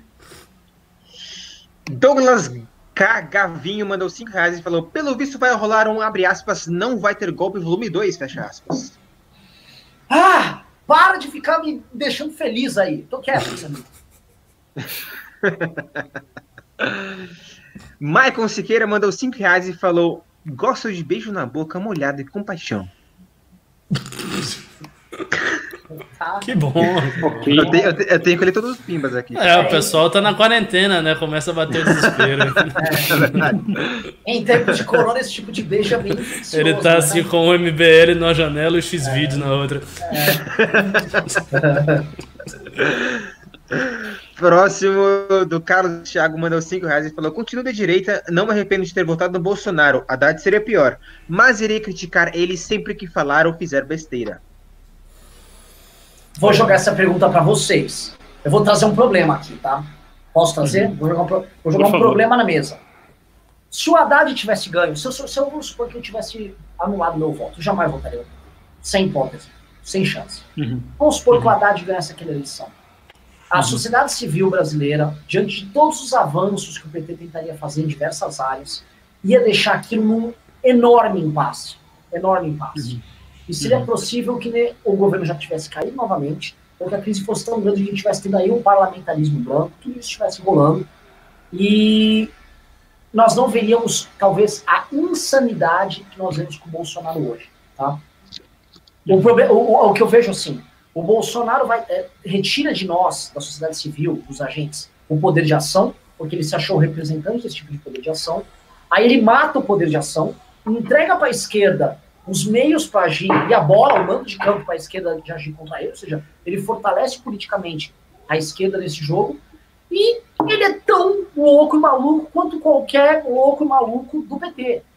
As declarações que ele faz são o tempo todo das mais malucas possíveis. Se você tirar da boca dele e colocar na boca de qualquer petista o que ele e a turma dele fala, eles falaram recentemente, ele e a turma dele, fechar a imprensa, perseguir o jornalismo, flertam com, com o ato institucional número 5, a gente critica a Venezuela, ah, olha só esse pessoal que é para Venezuela. É a mesma coisa, o discurso é igual. Só que com a diferença que no outro discurso a gente tinha todo o apelo do mundo para se opor e fazer no mínimo bloqueio continental e com mais força um, outro impeachment. Agora com o Bolsonaro, aí fica complicado. Joguei um problema na, problema na mesa aqui. Mas eu não concordo tanto assim, não. Eu acho que é, isso precisaria ser equacionado melhor. Primeiro, eu acho que se o Haddad fosse governante agora, a atitude dele em relação à crise seria melhor do que a do Bolsonaro, não tem a menor dúvida. Não acho que ele tensionaria as instituições da maneira como o Bolsonaro faz, porque é aquilo que eu já falei várias vezes aqui no News. O Bolsonaro tensiona as instituições muito pelo discurso, muito mais pelo que ele fala do que pelo que efetivamente ele faz. Do ponto de vista dos fatos, o Bolsonaro ele foi até submisso à oligarquia brasileira, ele foi submisso ao centro político do Brasil na medida em que ele teve que fazer um acordão para salvar a pele do filho dele.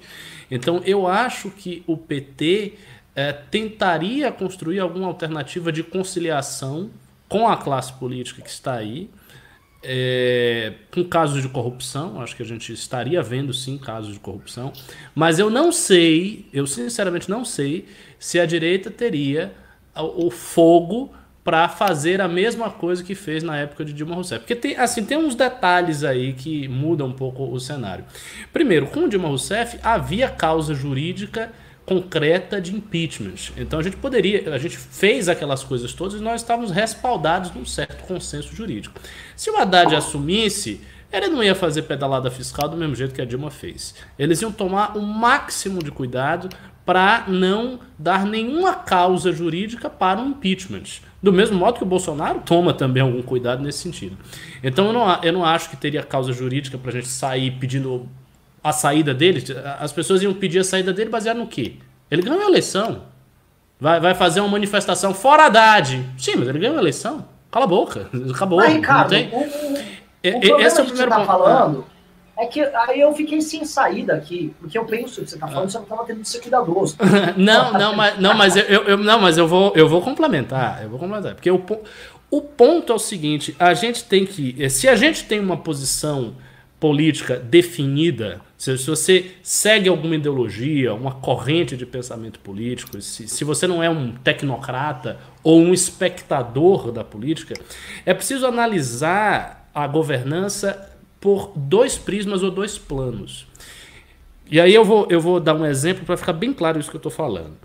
Imagine que você tem um governante de esquerda, cara, um esquerdista, um socialista, com todos os traços de esquerda, de um partido de esquerda, com um projeto de fortalecimento do seu partido, etc, etc. Mas ele seja brilhante, ele seja um gênio. Um gênio, assim, do, do, fora do comum.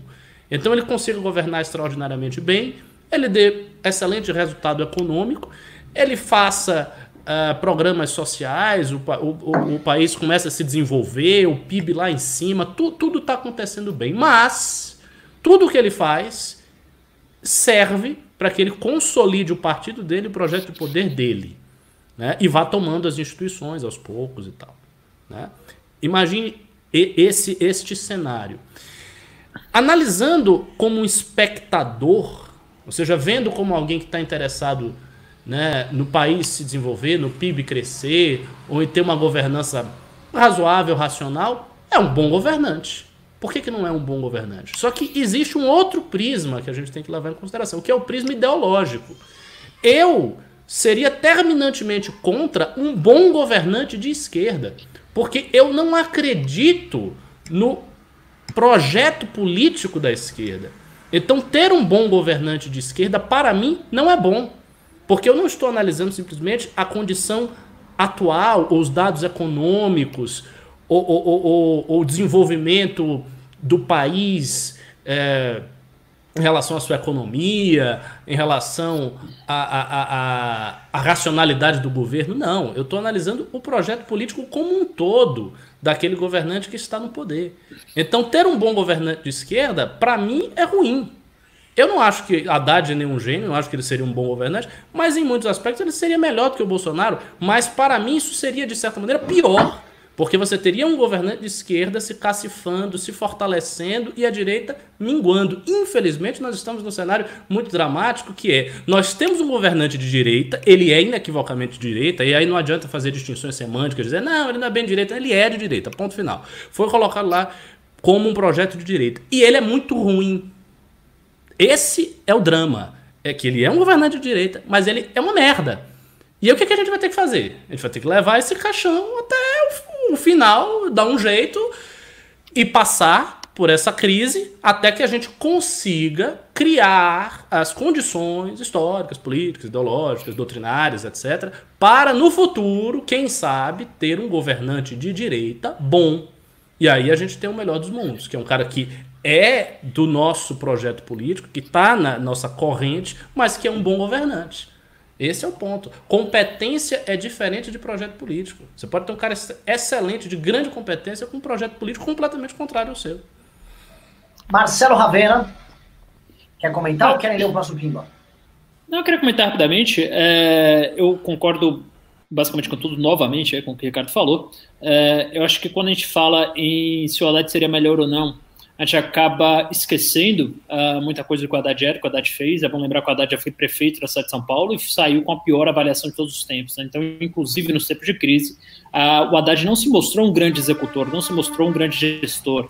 É, é, claro que bate até um certo desespero quando a gente analisa o governo Bolsonaro, a gente acha que qualquer coisa seria melhor, mas eu sinceramente acho que o Haddad ele estaria também intencionando as instituições, talvez mais até do que uh, o governo Bolsonaro, ainda mais, né, porque estamos em níveis uh, não vistos há muito tempo, mas acho que o Haddad também estaria nessa estratégia, até porque não conseguiria governar uh, com apoio do Congresso, a população está muito uh, polarizada e o Congresso, por conseguinte, também, né, muito diferente do que Dilma e Lula viveram, que tinha um centrão muito acentuado, agora você tem uma base de parlamentares, isso se não mudasse, daria muita dificuldade para o Haddad fazer ali coalizões e fazer aquele governo tomar lá da cá e, e de centro, então acho que ele também partiria para um estresse de instituições. Né? E como gestor, como eu já falei, acho que ele é péssimo também, é, também, tá? Péssimo também. Então, assim, entre um péssimo gestor uh, de direita e um péssimo gestor de esquerda, eu ainda prefiro um péssimo gestor de direita, né? Mas é, acho é, que é, o segundo turno nos deixou quase sem opção. Desculpa, Ricardo. Tem algumas pessoas comentando aqui, ah, gosto muito de você, mas parece que você esqueceu o que a Haddad fez em São Paulo, o que a Haddad fez em São Paulo. Bem, eu não sei exatamente o que a Haddad fez em São Paulo, porque eu não morava em São Paulo na época. Então, o meu conhecimento, ele é um pouco mais distanciado do que o de vocês. Mas eu devo dizer que vocês não tiveram Bolsonaro como prefeito de São Paulo. Então, pensem na. Não, mas é verdade. Pensem na verdade, comparação. Claro, claro. Porque, assim, Haddad, pelo que vocês estão dizendo, foi um prefeito ruim. E eu vi já vários números a respeito dele. Ele foi realmente um prefeito bem ruim. Mas será que se o Bolsonaro fosse prefeito de São Paulo não seria pior ainda? O que eu falei é o seguinte: eu acho que nesta crise, especificamente do coronavírus, a postura dele seria melhor. Porque eu não vejo o PT nesta crise fazendo um negacionismo científico, vindo com teoria da Terra plana, vindo com teoria de que o vírus é, é, é, epidemia chinesa, que, que é a conspiração globalista. O PT não faria isso. O PT ia seguir as recomendações da OMS. Ele podia até roubar nesse processo, né? Dar uma bonificação, meter a mão na bonificação, é. botar um pouquinho no bolso, usar isso para fazer um micro mensalão nos momentos de crise, porque grandes crises e oportunidades. Mas vir, vir com negacionismo né? Com, com, com, teoria de que ah, saia por aí, abrace os velhos, porque é só uma gripezinha, eu sou atleta. Você, você consegue imaginar de verdade o, consigo, o Haddad chegando, Ricardo. porra, eu, eu tô fortão aqui, eu sou atleta. Eu não consigo imaginar. Ricardo, eu, eu, não acho que o PT faria isso, de jeito nenhum. Eu não só consigo, como eu vi com meus próprios olhos, e todo mundo acompanhou aqui, o Guilherme Boulos do PSOL e a Gleisi Hoffmann, presidente do PT, compartilhando que Cuba tinha inventado a cura para o coronavírus e que Cuba tinha inventado a vacina para o coronavírus. Então, se isso não é um discurso tão anticientífico quanto a cloroquina, quanto as bolsonaristas e quanto abraços velhos, eu não sei o que é, sabe? Então, assim, não, não dá, não. Os caras são tão ruins quanto. Não, não dá para. Cloroquina não é aquela pílula. Não, assim. Cloroquina eu... não é aquela pílula azul e branca que o Bolsonaro estava prevendo há muitos anos atrás que, que ia salvar o câncer? É, ah, fosfatalamina, né? Praticamente a mesma coisa, mas é, praticamente Não, a mesma vi, base científica. Eu vi essa fake news e o pessoal do PT compartilhando isso aí. O que eu estou dizendo é o seguinte: Sim. em termos de postura do PT no governo, Não acho que faria negacionismo, não acho. Não. Eu, por exemplo, eu me lembro perfeitamente é, do, do primeiro mandato da Dilma, do segundo mandato do Lula, e não tinha negacionismo científico, tinha maluquice, tinha roubo, tinha uh, ideia econômica furada, tinha tudo isso, tinha corrupção. Que é um negacionismo científico, cara. A partir do momento que você parte do populismo, é, é um negacionismo. É então a economia não é ciência. Então a é economia não é ciência. Ravena. Lógico que é diferente. Quer ver? Fa faça o seguinte, faça uma análise do, da, da, postura dos governadores do PT e do PSB no Nordeste em relação ao coronavírus e compare isso ao Bolsonaro. É completamente diferente. O Bolsonaro, ele é maluco, ele fala coisa de doido. Ele chega lá e fala coisas absurdas. O Camilo Santana não tá fazendo isso, o Rui Costa não tá fazendo isso, os caras são do PT. Então, assim, se você tivesse um governo do PT, o cara não ia estar tá dizendo, ah, conspiração, sei lá, dos Estados Unidos e de Israel. Vamos todo mundo se abraçar no meio da rua, vamos fazer um carnaval de esquerda aqui na Paulista. Não ia estar tá fazendo isso. Assim, tá o presidente. Não, não consigo enxergar. Assim. O presidente eu acho que não estaria. Não estaria, mas a gente veria as franjas deles convindo com isso, sim. Sim. Olha, é o que a gente vê hoje, que é o que a gente vê hoje. E até uma franja aqui, outra ali. Mas é que assim, é, de fato, o presidente da República falar o que o influenciador retardado fala é uma novidade do Bolsonaro.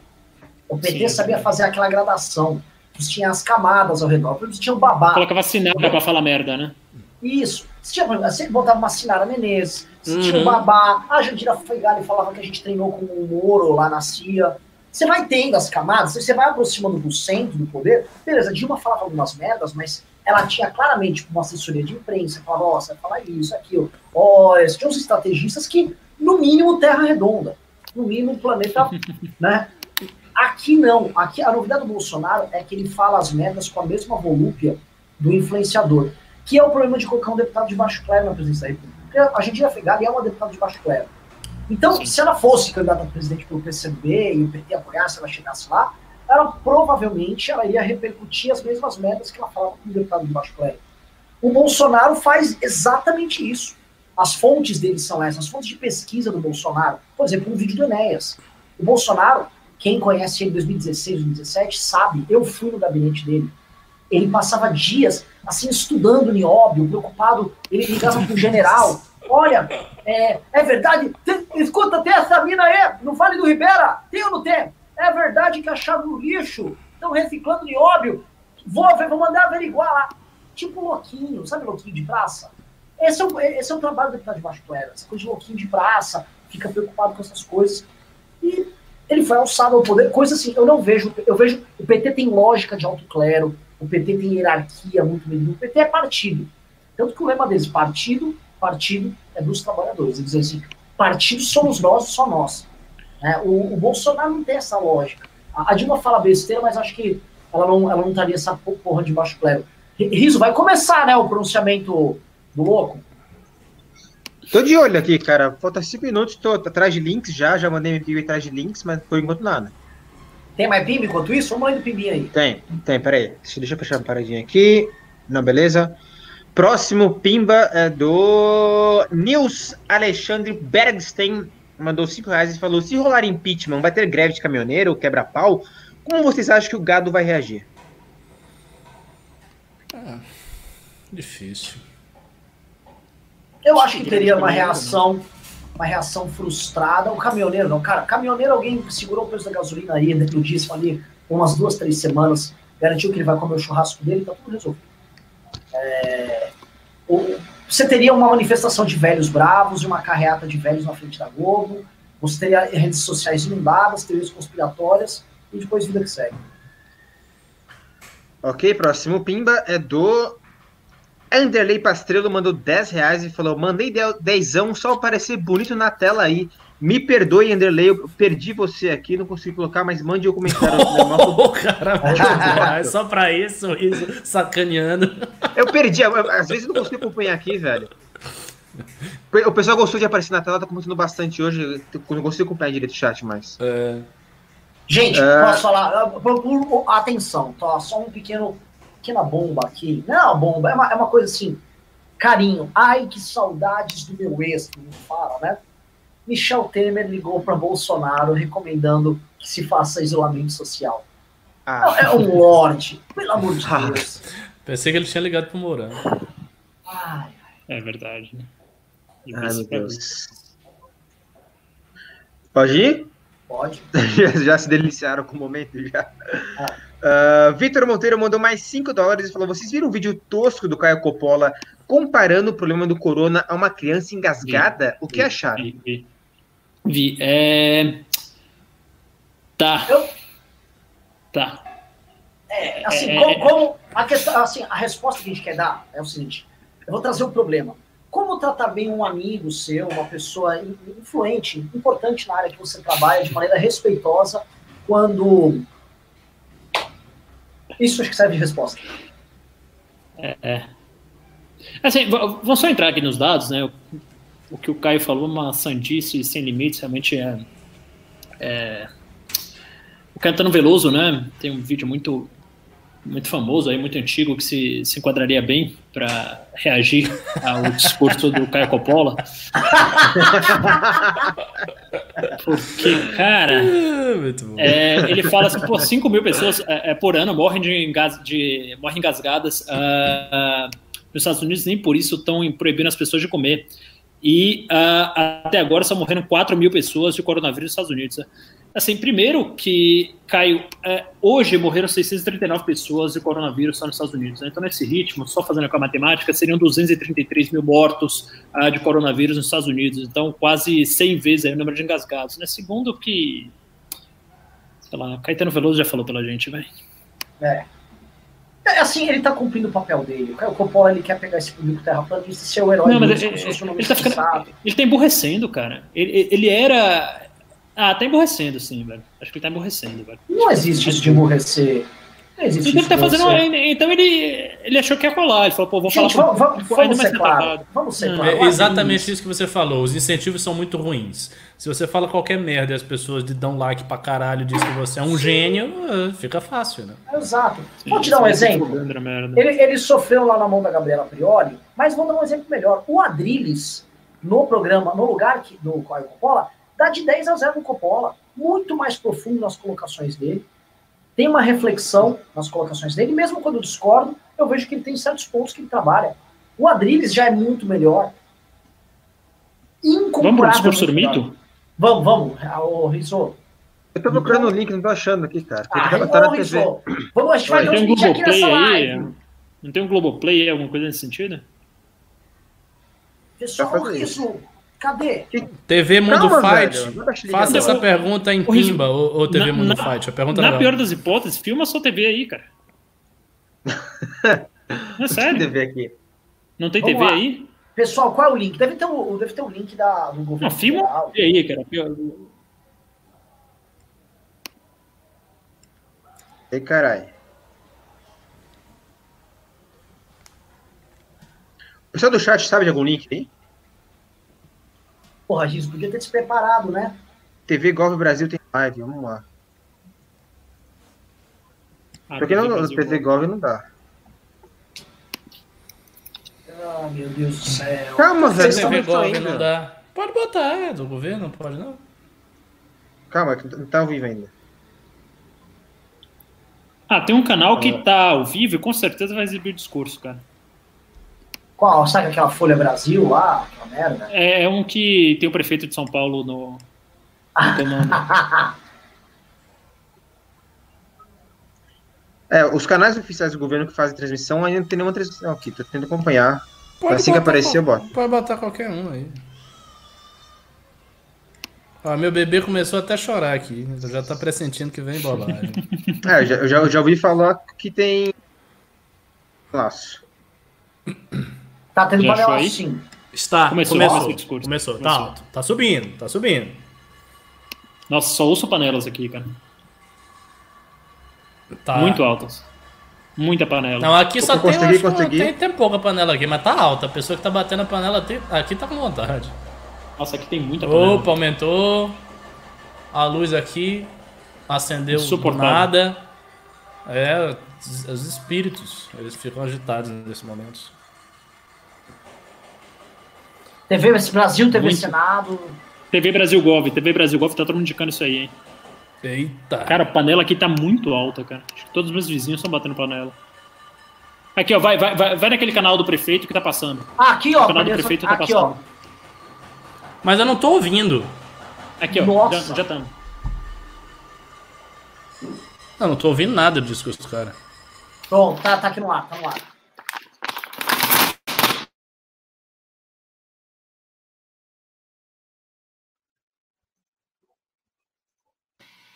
Voltou, vai voltar. Ouvi. Ah, quer dizer, não ouvi, né? A gente, é, a gente assistiu como se fosse um filme de Charles Chaplin. É. Mas tinha uma legenda lá. O que, que eu acho? Começou a preparar o recuo. É, temos, acho que, claramente agora um recuo do presidente no discurso dele. Fake news do OMS, assim, comendo solta, fake news brava. OMS, isso já era esperado, OMS de fato uh, falou que não, já tinha desmentido aquele discurso, discurso de janeiro. É, ele não falou de 64, o que fontes nossas haviam colocado, que ele falaria de 64, não houve uh, observação nenhuma sobre isso. E o que na prática nós temos, a meu ver, tá? É o Bolsonaro recuando, tentando roubar para si as medidas que o Congresso adotou, a dos 600 reais em especial, e tentando preparar o campo agora para o problema real. Ele quis deixar bem claro: eu me preocupei com a economia, as medidas aí para a gente enfrentar essa crise vão ter consequências e tal, nós vamos enfrentá-la, mas, mas nós temos um, um presidente que olhou aqui para o emprego e que estava preocupado com a condição econômica de vocês. Ele vai, acho que agora, tentar começar a unir o melhor dos mundos, né, para ele, do ponto de vista narrativo, falando que agora ele se preocupa com vidas, ele falou isso umas três vezes, enquanto ele se preocupa com emprego. É uma transição para abandonar o discurso anterior. Eu achei um é, discurso eu... muito bom. Não, vá, vá, vá, fala aí. Pode, pode, pode começar. Bom, acho que a gente vai começar da, da mesma forma, de qualquer jeito, acho que não muda muito. É, foi o melhor discurso do Bolsonaro até agora. Acho que indiscutivelmente, disparadamente, foi o discurso mais sensato, mais razoável, mais centrado. Ele fez questão de acenar para todos uh, os que ele deixou magoado no, durante o caminho, no meio do caminho aí, governadores, prefeitos, parlamento, judiciário. Foi um discurso absolutamente republicano, foi um discurso responsável, uh, foi um discurso assim digno de um estadista e, cara, surpreendeu a todos, principalmente porque vazaram que foi ele que escreveu, então a expectativa era muito baixa. E veio um discurso praticamente irretocável, se não tem o que falar. Ele realmente é, ele dá aquela alfinetada na, na, OMS no começo, mas ele transcreve a fala do diretor da OMS e não dá a entender qual a OMS a, sugeriu o, o lockdown. Né? Ele só fala ao que o diretor da OMS falou, que falou que também dividia essa preocupação com os empregos das pessoas. Ah, se mostrou pela primeira vez preocupado com vidas, ah, se colocou inclusive nessa posição, né? colocou ah, falou ali que ele já perdeu entes queridos, sabe como dói, se mostrou humano, se mostrou sensível. Foi um negócio que surpreendeu, assim, em absoluto. Acho que não só a mim, mas é, eu consigo também medir um pouco isso, porque foi um discurso que começou com um panelaço muito intenso e foi um panelaço que foi uh, diminuindo de tom ao longo do discurso, quanto mais razoável ele ficava. Então, assim, foi um negócio surpreendeu todo mundo. Foi absolutamente inesperado e eu diria que irretocável discurso, um discurso digno dos grandes estadistas aí. É, e falo isso com dor no coração, porque sei que amanhã provavelmente ele já vai estar tá maluco de novo, já vai estar tá fazendo essas sandices que ele está fazendo, mas acho que ele ganha sobrevida, dá um aceno para todas as pessoas razoáveis, de jornalistas a, a, a, enfim, pessoas pensantes, até nós da, da direita razoável. E, enfim, acho que foi realmente muito bom. Muito bom. É, é, o seguinte, eu queria pedir desculpa porque o barulho tá vindo daqui, mas não é aspirador de pó nem nada da minha casa, não. Estão fazendo um barulho aqui que eu não sei porquê. Parece que tem umas vuvuzelas aí. Eu, eu acho que são os apoiadores do Bolsonaro depois do panelaço fazendo barulho. É, eu, eu não chegaria a falar assim tão exaltadamente do discurso do, do Bolsonaro como fez o Ravena, mas para o Bolsonaro dizer, fazendo um contraste com o que ele habitualmente fala, o discurso foi realmente excelente. Só queria dizer que um analista político chamado Ricardo Almeida, num grupo aqui, falou 6 horas e 10 o seguinte. Eu falei, olha só.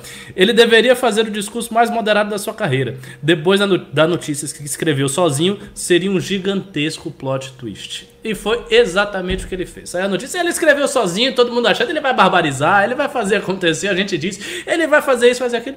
Não, ele fez um discurso razoável, falou dos governadores, falou da colaboração das pessoas, falou, fez o acento pessoal de saúde, né, citou a hidrox, é, hidroxicloroquina, mas fez aquela ressalva do né, medicamentos que não são cientificamente comprovados, mas tem hidroxicloroquina, ou seja, ele ainda fez, ele não disse, ah, hidroxicloroquina é a solução da parada.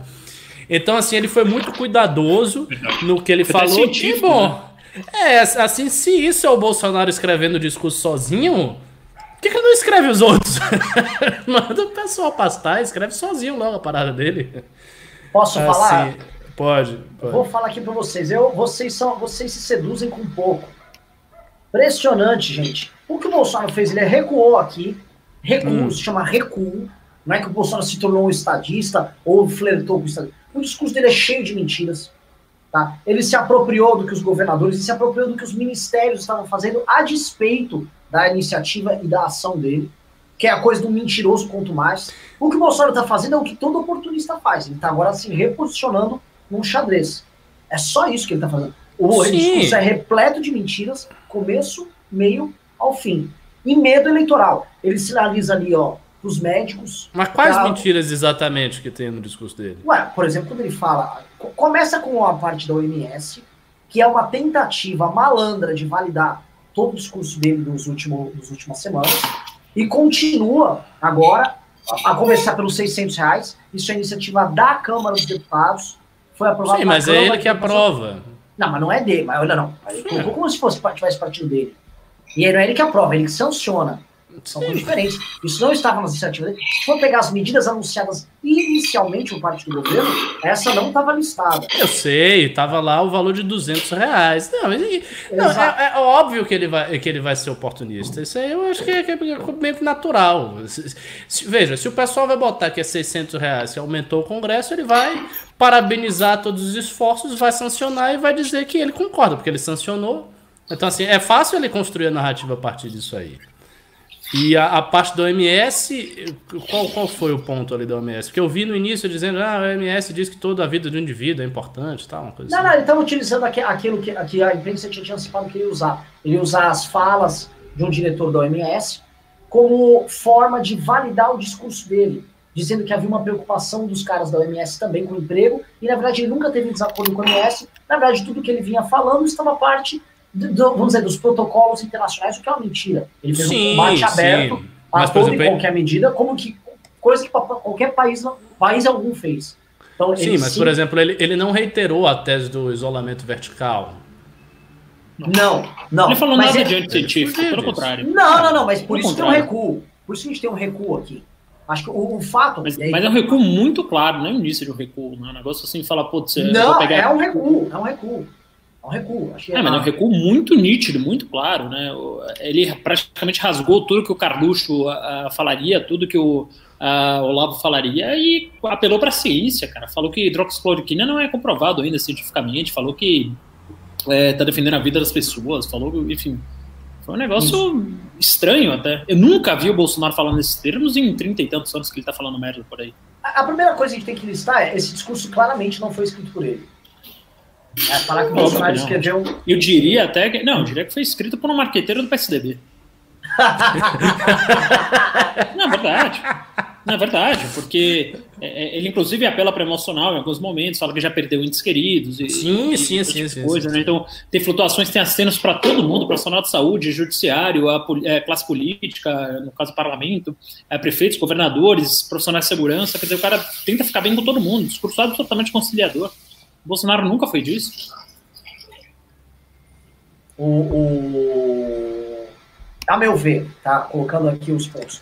Houve um recuo. Acho que isso aqui tem que ser tratado como um discurso sobre um recuo de posições e um realinhamento hoje por um momento novo. Por que ele está falando dessa posição dele? Por qual é a razão dessa mudança tão enfática de discurso? A gente vai saber agora, indo para os bastidores, e tentando entender o que aconteceu lá em Brasília. Porque de livre e espontânea vontade, o Jair Bolsonaro ter uma iluminação e começar a, a responder a fatos científicos e tal, não, não, claro que, não existe. Não. É óbvio que não. Isso não existe. É que não. O que nós temos, assim, houve um evento político, um fato político interno, porque nós não sabemos, grande o suficiente para fazer com que haja essa mudança. A gente agora precisa saber qual é esse fato. Foi essa briga do, do Moro, do Guedes e do próprio Mandetta com ele? Foi uma, uma trancada, foi uma trancada que ele levou, por exemplo, nos próprios militares. Algo aconteceu ali. É, alguma coisa aconteceu. É uma mudança sim. muito brusca.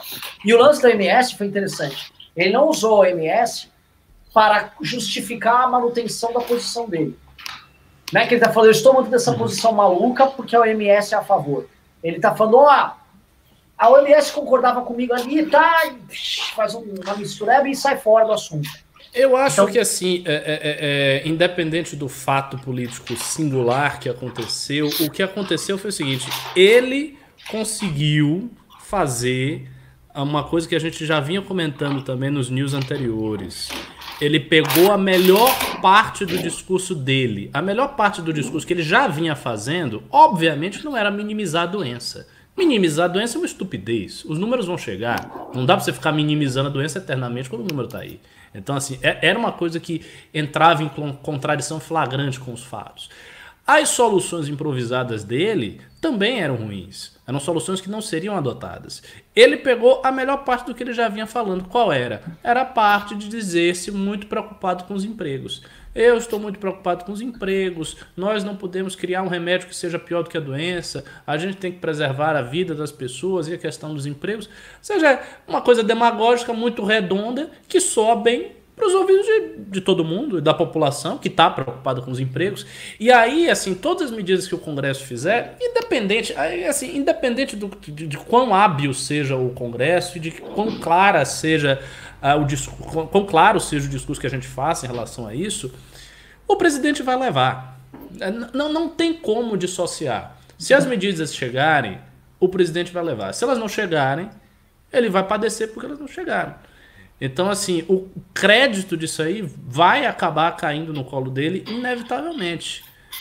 O que talvez não aconteça tão bem é o seguinte: como é, se você mesmo citou essa coisa de você pagar primeiramente os beneficiários do Bolsa, os beneficiados do Bolsa Família até né, no, no, início, e depois, só lá 16 de abril, pagar as outras pessoas, com esse, como esse ato é grande, é um ato de mais de duas semanas, pode ser que essa parte, o que é uma parte muito expressiva da população, fique premido pelas necessidades econômicas e enfraqueça politicamente o Bolsonaro.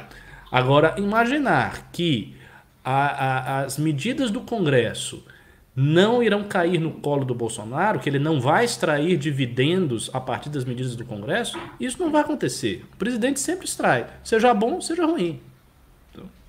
É, ou, ou para mim, isso para mim tá claro, o Bolsonaro quer pegar, surfar o melhor dos dois mundos. É, mais diferente do Trump, por exemplo, que quem ele se inspira, ele não vai conseguir é, abandonar as declarações absurdas dele anteriores. Até porque é o seguinte, ele agora adotar um discurso moderado para cuidar da própria imagem, após ele sabotar a quarentena no período que você vai ter a maior janela de infecção de todas, não é exatamente a atitude do estadista. Então, não, claro que não. É um filho da é puta. Muda, é, é, um filho da puta. é uma, então, muito claro, você é, clareza. É uma mudança narrativa clara. E acho que o que nos interessa saber agora, que é o que eu estou mais curioso, é o que diabos aconteceu nesses bastidores. Eu acho que não só eu, como o Brasil inteiro, especialmente os jornalistas, estão doidos para saber o que aconteceu lá em Brasília para esse discurso ter se tornado possível. E vamos ver também. Tenho chute. Diga. Eu acho que deve ter havido aí uma carta de renúncia coletiva dos ministros, né? Acho que deve ter se unido ali toda a ala razoável do ministério falando ao Bolsonaro, ou você para de palhaçada, ou a gente sai todo mundo. Eita. E Bolsonaro sabia que se ele não parasse de palhaçada e saísse todo mundo, o governo dele acabava. Né? Talvez o Moro deve ter dado enquadrada, o Guedes deve ter dado enquadrada, o, o Mandetta enquadrada, o Tarcísio eventualmente é enquadrado. Então ele falou, velho, isso aqui não é um circo, eu tô aqui para trabalhar, tenho minha imagem, tenho minha reputação, eu não posso ficar ligado a esse tipo de coisa. Você quer que saia todo mundo de uma vez? O Roberto Campos deve ter dado enquadrada, ele já é muito rico também, não, não tem porque estar tá lá, o Pedro Guimarães. Oh, e aí ele deve ter ido com o rabo entre as pernas, tendo que escolher entre os ministros dele e ser um pateta e o Carluxo, né? Então acho que ele é, no... acabou aí por escolher prorrogar o final do governo dele um pouco mais. No chat falar aqui a resposta, Jufeone. O Temer ligou e resolveu. Tá vendo? o velho vampirão trabalhando pelo Brasil. Pode ser também. Pois é, pois é. Vamos, tem pimba aí? Muito. Deixa eu até colocar só o Vamos ler os pimbas. Temos pimbas ainda, bastante. Uh, vamos lá. Acho que eu vi pro GT aqui. Ah, lá, lá, lá. Juliano Lerner mandou 5 reais e falou: Pessoal, é um pensamento pesado, mas como ficaria o rebanho se alguém do alto escalão da abre aspas, direita verdadeira, fecha aspas, viesse a óbito por Covid-19? Eu acho que eles parariam de falar as palhaçadas que estão falando. Se fosse a pessoa da alta pararam, né? Cúpula, é, um Bernardo Kister, um, um Alan dos Santos, um filho do Olavo. Você está rindo que a alta cúpula é isso, mas é verdade, é a alta cúpula. Pô. E são todos grupos de risco, né? O Bernardo Eu é acho que- obeso, o outro fumante. pois é. Próximo Pimba é do o, o, o Sokomaki, mandou 2 reais e falou: Taiwan desmoralizou os especialistas da OMS. Ravena, você conhece a experiência de Taiwan? Não. Ah, não, sim. Taiwan. Eu lembro que teve uma pergunta que fizeram o diretor da OMS sobre Taiwan e ele se recusou a separar Taiwan da China. Agora não tô lembrando que caso específico foi esse. Cara, posso até pesquisar aqui e voltar daqui a pouco. Taiwan, cara, tá controlando fronteira desde janeiro. Tá pondo quarentena obrigatória desde janeiro. Tá teste massa desde janeiro. É tipo, tudo que a gente começou a fazer agora, eles estão fazendo desde janeiro. E, e sem, sem conversa. Tipo, o nego, tá na rua com suspeito, multa de 150 mil reais, né? Uma coisa assim. Ah, próximo Pimba é do Malha, o Brasil mandou 10 reais e falou: é inevitável a reforma administrativa do funciona- funcionalismo público. E acho que essa crise será um marco nisso, mas não creio que seja o momento de fazer. Aqui já comecei a ouvir o ensaio de panelaço.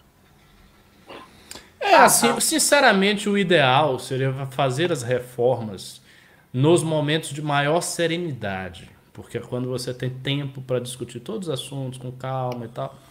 Mas eu acho que isso não vai ser possível. Não acho que vai ser possível. E não acho que a reforma do funcionalismo vai ser nem agora e nem depois. Sinceramente. Próximo Pimba é Donaldo L. Santos. O que acha do vídeo do Coppola? Já respondemos. Ah, Christopher Cunha da Silva mandou 10 reais e falou: faça um recorte do programa igual ao Jovem Pan. Já falo isso faz tempo e ainda continuo reclamando quando perco um news. Me desanima a assistir outro dia toda vez que piso na bola no tempo de publicação. Rizão, Oi. faz uns recortes então. Ixi, se eu fizer recorte, não faço mais nada. Tem que botar uma pessoa pra fazer. Onde alguém pra fazer, então. Vai lá, próximo pimba. Manda o Arthur Memeiro fazer. Eu vou mandar. Matthews McConnor mandou 10 reais e falou: Bolsonaro pra mim é igual o Goku. Consegue ficar mais forte que o inimigo, mas aí vai e joga uma semente dos deuses para o inimigo conseguir se recuperar, que no caso é a esquerda. É, coitado do Bolsonaro. O Bolsonaro não tem uma virtude que o Goku tem, a inocência. José Cestim mandou 5 reais e falou: algum projeto de corte de funcionalismo irá passar? Live tá top. Não sei, cara. Não sei. Tá, assim, o que tá andando muito são os projetos de aumento de gasto. Agora, os de, os de contrapartida, assim, tá tudo meio. Uh, uh, uh, uh, tô vendo nada de lugar nenhum. Uh, MMO e fã mandou 10 reais e falou: Pessoal, boa noite, salve de Niterói, Rio de Janeiro. Vocês acham que o governo deve estabelecer medidas como postergar pagamento de impostos federais, pelo menos durante a crise? Postergar o pagamento de impostos federais, pelo menos durante a crise. Acho que a gente comentou isso, né? Acho que postergar é- né? Acho que postergar é muito complicado, porque quando a empresa ficar fechada dois, três meses, quando ela volta, ela vai voltar com a carga tributária ainda maior do que a que ela saiu, então é, é complicado, né? A gente tem que ter que ser cancelamento de impostos mesmo, né, durante a crise. É, não, mas- mas- mas Agora poder- tem que mas- ter a contrapartida. É, Mas, é, por exemplo, você poderia fazer, por exemplo, um pagamento dilatado, dar um prazo X, um prazo muito longo, redividir. Tem espaço, tá? A maioria das é, empresas isso. hoje opera com margem zero, margem 2%, 3%, 5% quando muito. Qualquer Mas- coisa mas- que você vai aumentar ali, ainda que seja um imposto diluído, vai quebrar todas as empresas. Principalmente as médias, as pequenas e grandes, não. Mas, enfim. É, bom, sim, as margens são muito realidade- pequenas no Brasil. Muito pequenas. Tanto é que a maioria das empresas. Ah. Uma, uma empresa industrial trabalha com margem de lucro no produto, quando ela faz custo do produto de 7%, 6%, 8%. É muito Isso pequeno. antes de impostos, né? Quando vai chegar lá no imposto é Sim. nada. Então não, não dá para aumentar.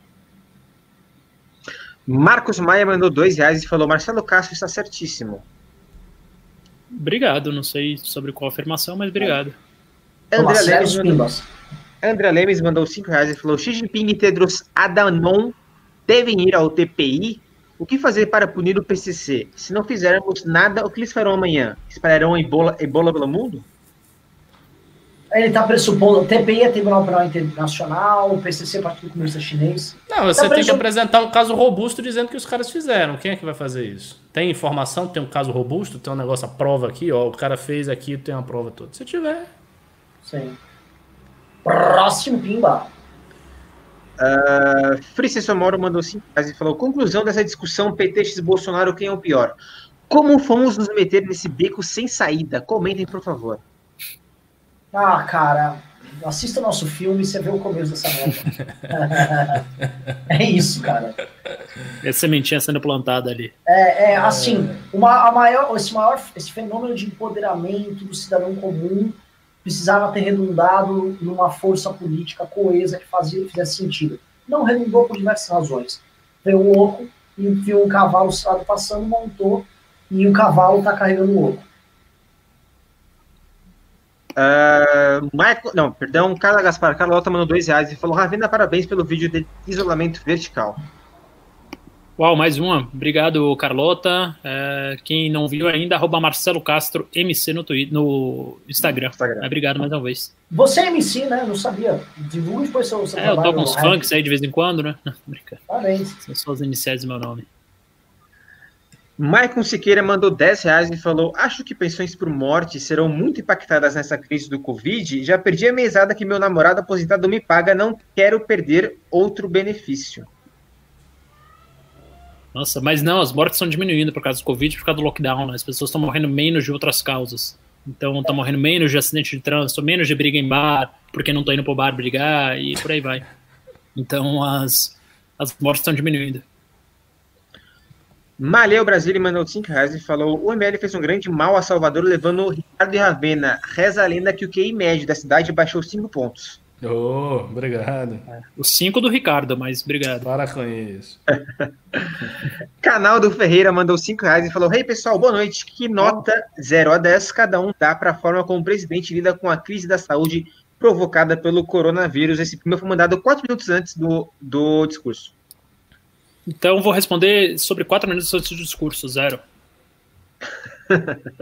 Não, é assim, Depois do discurso, a gente podia dar um, dar um tempo, um, uma notinha aí de consolação, mas até o discurso, zero.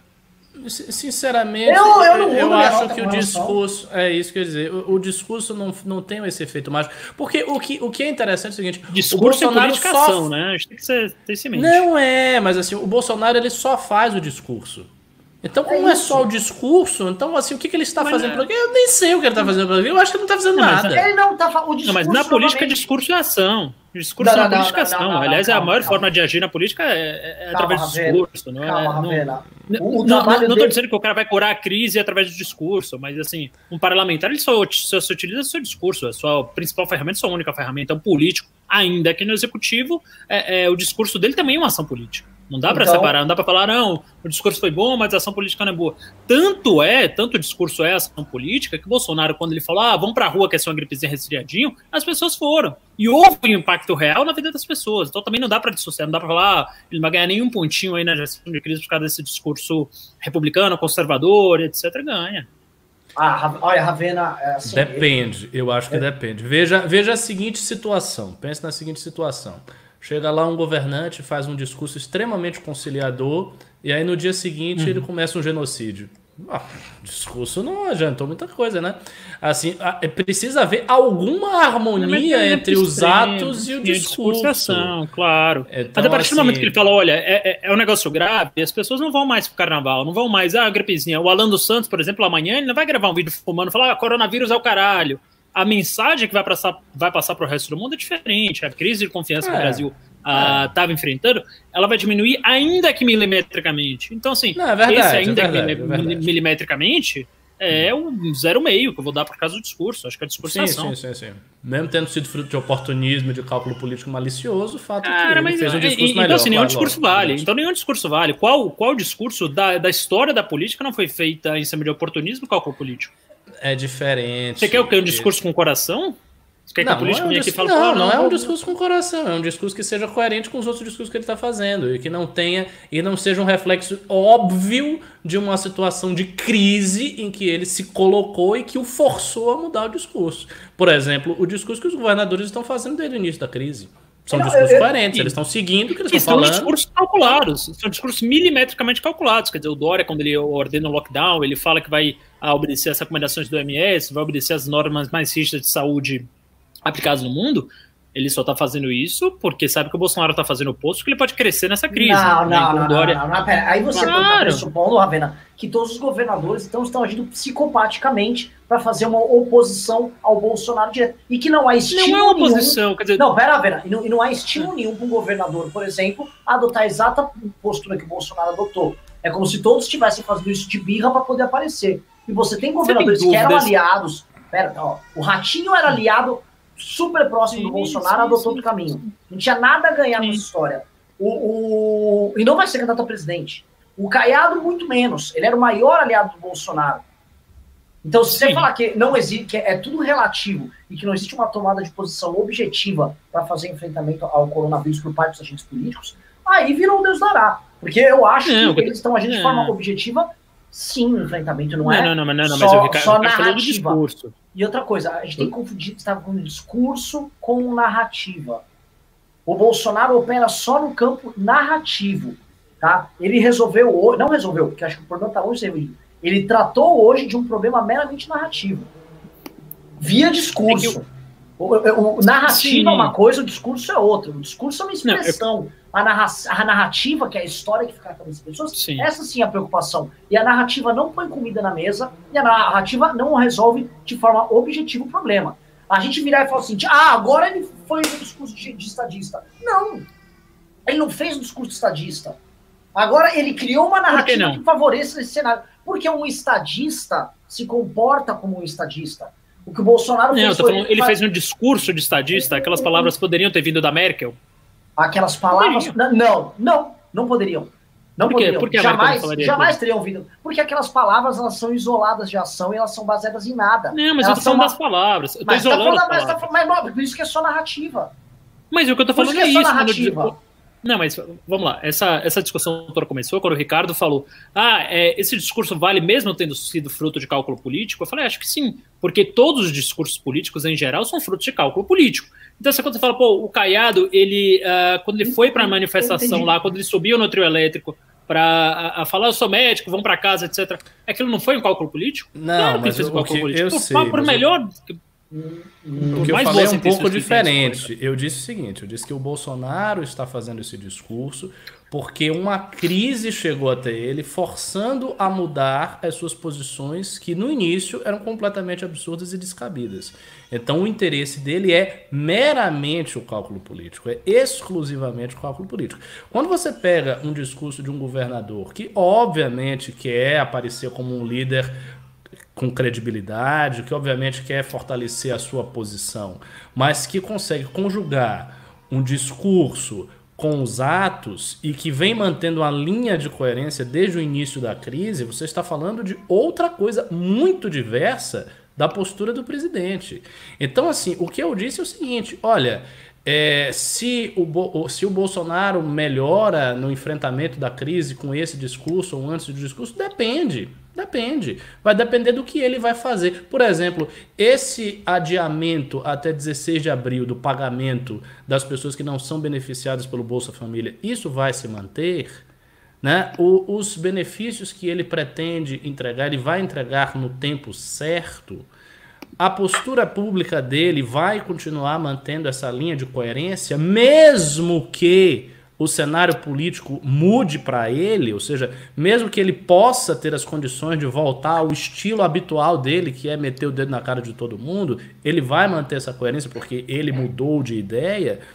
Isso é que tem que ser avaliado. O discurso em si pode ser simplesmente uma peça de propaganda vazia, sem uma realidade por detrás. Por isso que eu dei o exemplo abstrato. Imagine um governante que faça um discurso num dia muito conciliatório, diga, ah, eu amo os judeus. Aí no dia seguinte ele mata os judeus. não, não, não, melhorou em nada, né? Ele, ele apenas mentiu. Quer dizer, ele falou um negócio descolado da realidade porque ele era conveniente naquele momento. Então é preciso aguardar os fatos. Só é o que eu acho. É, ah, mas precisa guardar os fatos para ver se ele vai manter a verossimilhança do que foi dito com os fatos. Só que ele também tem muita coisa que foi dita ali que é pós-facto. E que é a apropriação de feitos que não foram ele. E não é apenas que ele não fez, ele era contrário a esses feitos. A apropriação do discurso e a manipulação do discurso do Carol Messi para poder se adequar à narrativa que ele tentou utilizar ali o tempo todo. Então, eu, eu, eu, eu não consigo ver nada além, novamente, de um cara focando exclusivamente em narrativas. Narrativa para justificar o, as ações do passado dele, que é algum, por algum motivo que nós não sabemos ele abandonou, e narrativa para poder tentar encaixar agora esse andamento dele. Eu não sei, e olha, presta atenção, eu não sei se ele vai conseguir fazer a manutenção é, desse discurso, com ele os formadores de opinião dele, e todo mundo ao redor dele que está falando que isso é um vírus chinês, e que isso é uma farsa, e que o João Dória. Porque agora o João Dória está cavaleiro, né? Agora o governador, o presidente da República está tendo que estar tá se adequando às medidas que ele já estava tomando de forma prática. Agora, todos os caras que são adversários políticos podem falar isso. O Bolsonaro vai, vai se adequar? Ele vai ter essa. Vai calçar as sandálias da unidade se adequar? Eu não sei, honestamente. Eu tendo a achar que é mais fácil para ele, daqui uma semana, ele fazer outro pronunciamento e readequar a narrativa dele para os fatos que sucederam. E aí ele isso pode permanentemente fazer isso. Ele se adapta, ó, oh, eu fiz isso, eu fiz aquilo, aconteceu aquilo, agora eu penso assim amo isso, sou contra aquilo. Ah, Ricardo, é o, ele está falando isso há quatro semanas. Não, ele pode fazer. O que, o que ocorre aí é o seguinte: é que a tendência, até por uma questão simplesmente de gráfico, de você analisar os gráficos, é que as mortes comecem a aparecer de maneira mais expressiva, que os casos aumentem. Então a tendência é ele manter um discurso mais moderado e não voltar a minimizar a doença, já que a doença vai estar mais visível para todo mundo. Então a tendência é que ele vai seguir oh. Até porque, como eu falei, minimizar a doença era a parte mais fraca da conversa dele. Dar soluções absurdas era a parte mais fraca. A melhor parte ele pegou. Ele, ele fez um discurso que, do ponto de vista narrativo, é excelente eu acho que nisso aí a gente concorda, todo mundo concorda aqui, Sim. seja ele hipócrita ou verdadeiro, ele foi muito bem, ele foi esperto, foi inteligente, fez o que devia fazer, entendeu? Viu a oportunidade e se colocou bem na oportunidade.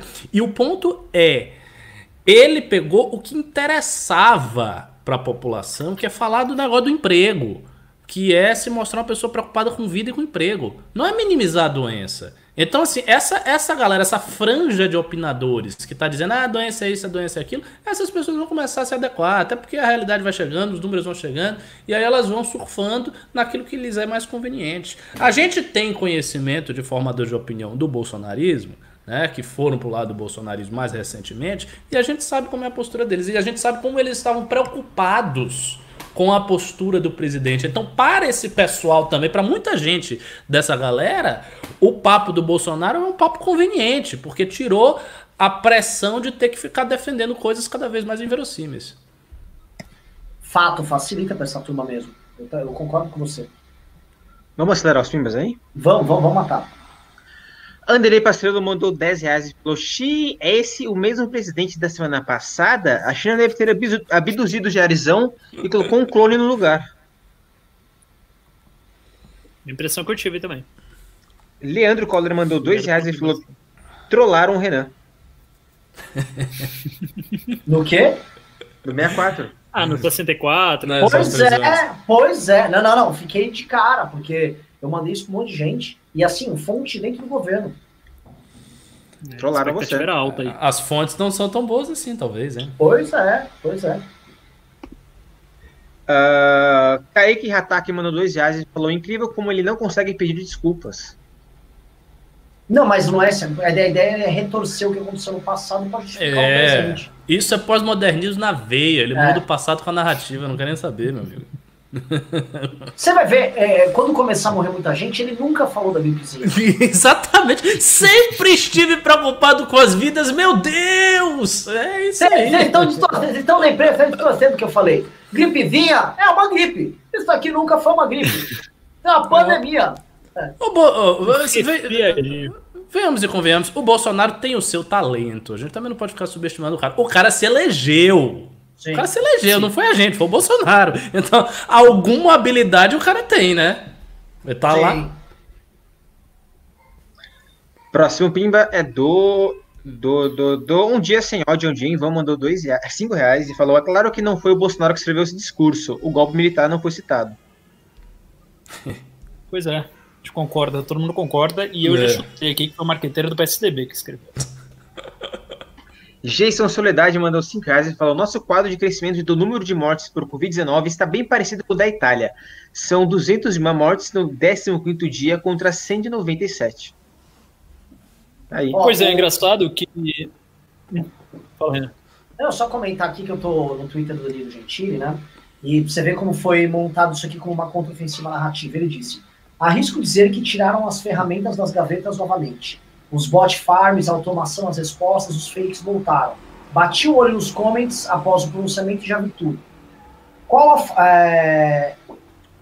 Então, o que o Rodrigo está falando, e a gente vê nos comentários aqui, tinha até um rapaz falando isso, estão é, voando comentários assim, a OMS, a OMS concordou com o presidente, a OMS está com o presidente. Muito bom, a OMS Entendeu? concordou com o presidente, muito bom. É a construção. Aqui a gente sabe o que está rolando. O que cabe a gente como agente político é não cair, tipo assim, nossa, agora ele, agora ele deu, agora vai, hein? É não, eu, assim, só queria deixar claro que eu não nem insinuei isso, não cheguei perto disso. Analisei pura e friamente o discurso, o texto do discurso, eu não vi nem entonação porque estava legendado no mudo. Né? Então, assim, se eu fechar o olho e ouvir aquele discurso, o discurso para mim parece bom, parece republicano. A partir daqui, o que ele vai fazer? Provavelmente cagada, provavelmente merda, que é o que ele tem feito nos últimos 30 anos de vida pública. Agora, o discurso frio, simples, lá quadradinho, eu achei muito bom, achei irretocável. Tiago Barassi. Tá? Só para ficar claro. a gente sabe, é. Renan. A gente sabe. Tiago Barassi mandou dois reais e falou: Portal Reset disse que diminuiu o número. Diminuiu os infectados. Ah, lógico, mas lógico. Portal Reset da Record, o Bolsonaro é, vai, curou aquelas vai pessoas igreja. falam dele. Os poderes Com o discurso. Bolsonaro. Bolsonaro fala, as pessoas se curam. É, é o Messias. exato, exato, exato a mistura ali da Universal também cura muito. Psicomarca mandou dois reais e perguntou: vocês preferem mesmo a Merkel ao Bolsonaro? Sim, próximo. Mas alguém não preferiria a Merkel ao Bolsonaro? Inclusive, assim, vamos estudar um pouco, né? A Merkel é uma presidente de centro-direita, ela não é nenhum esquerdista, não.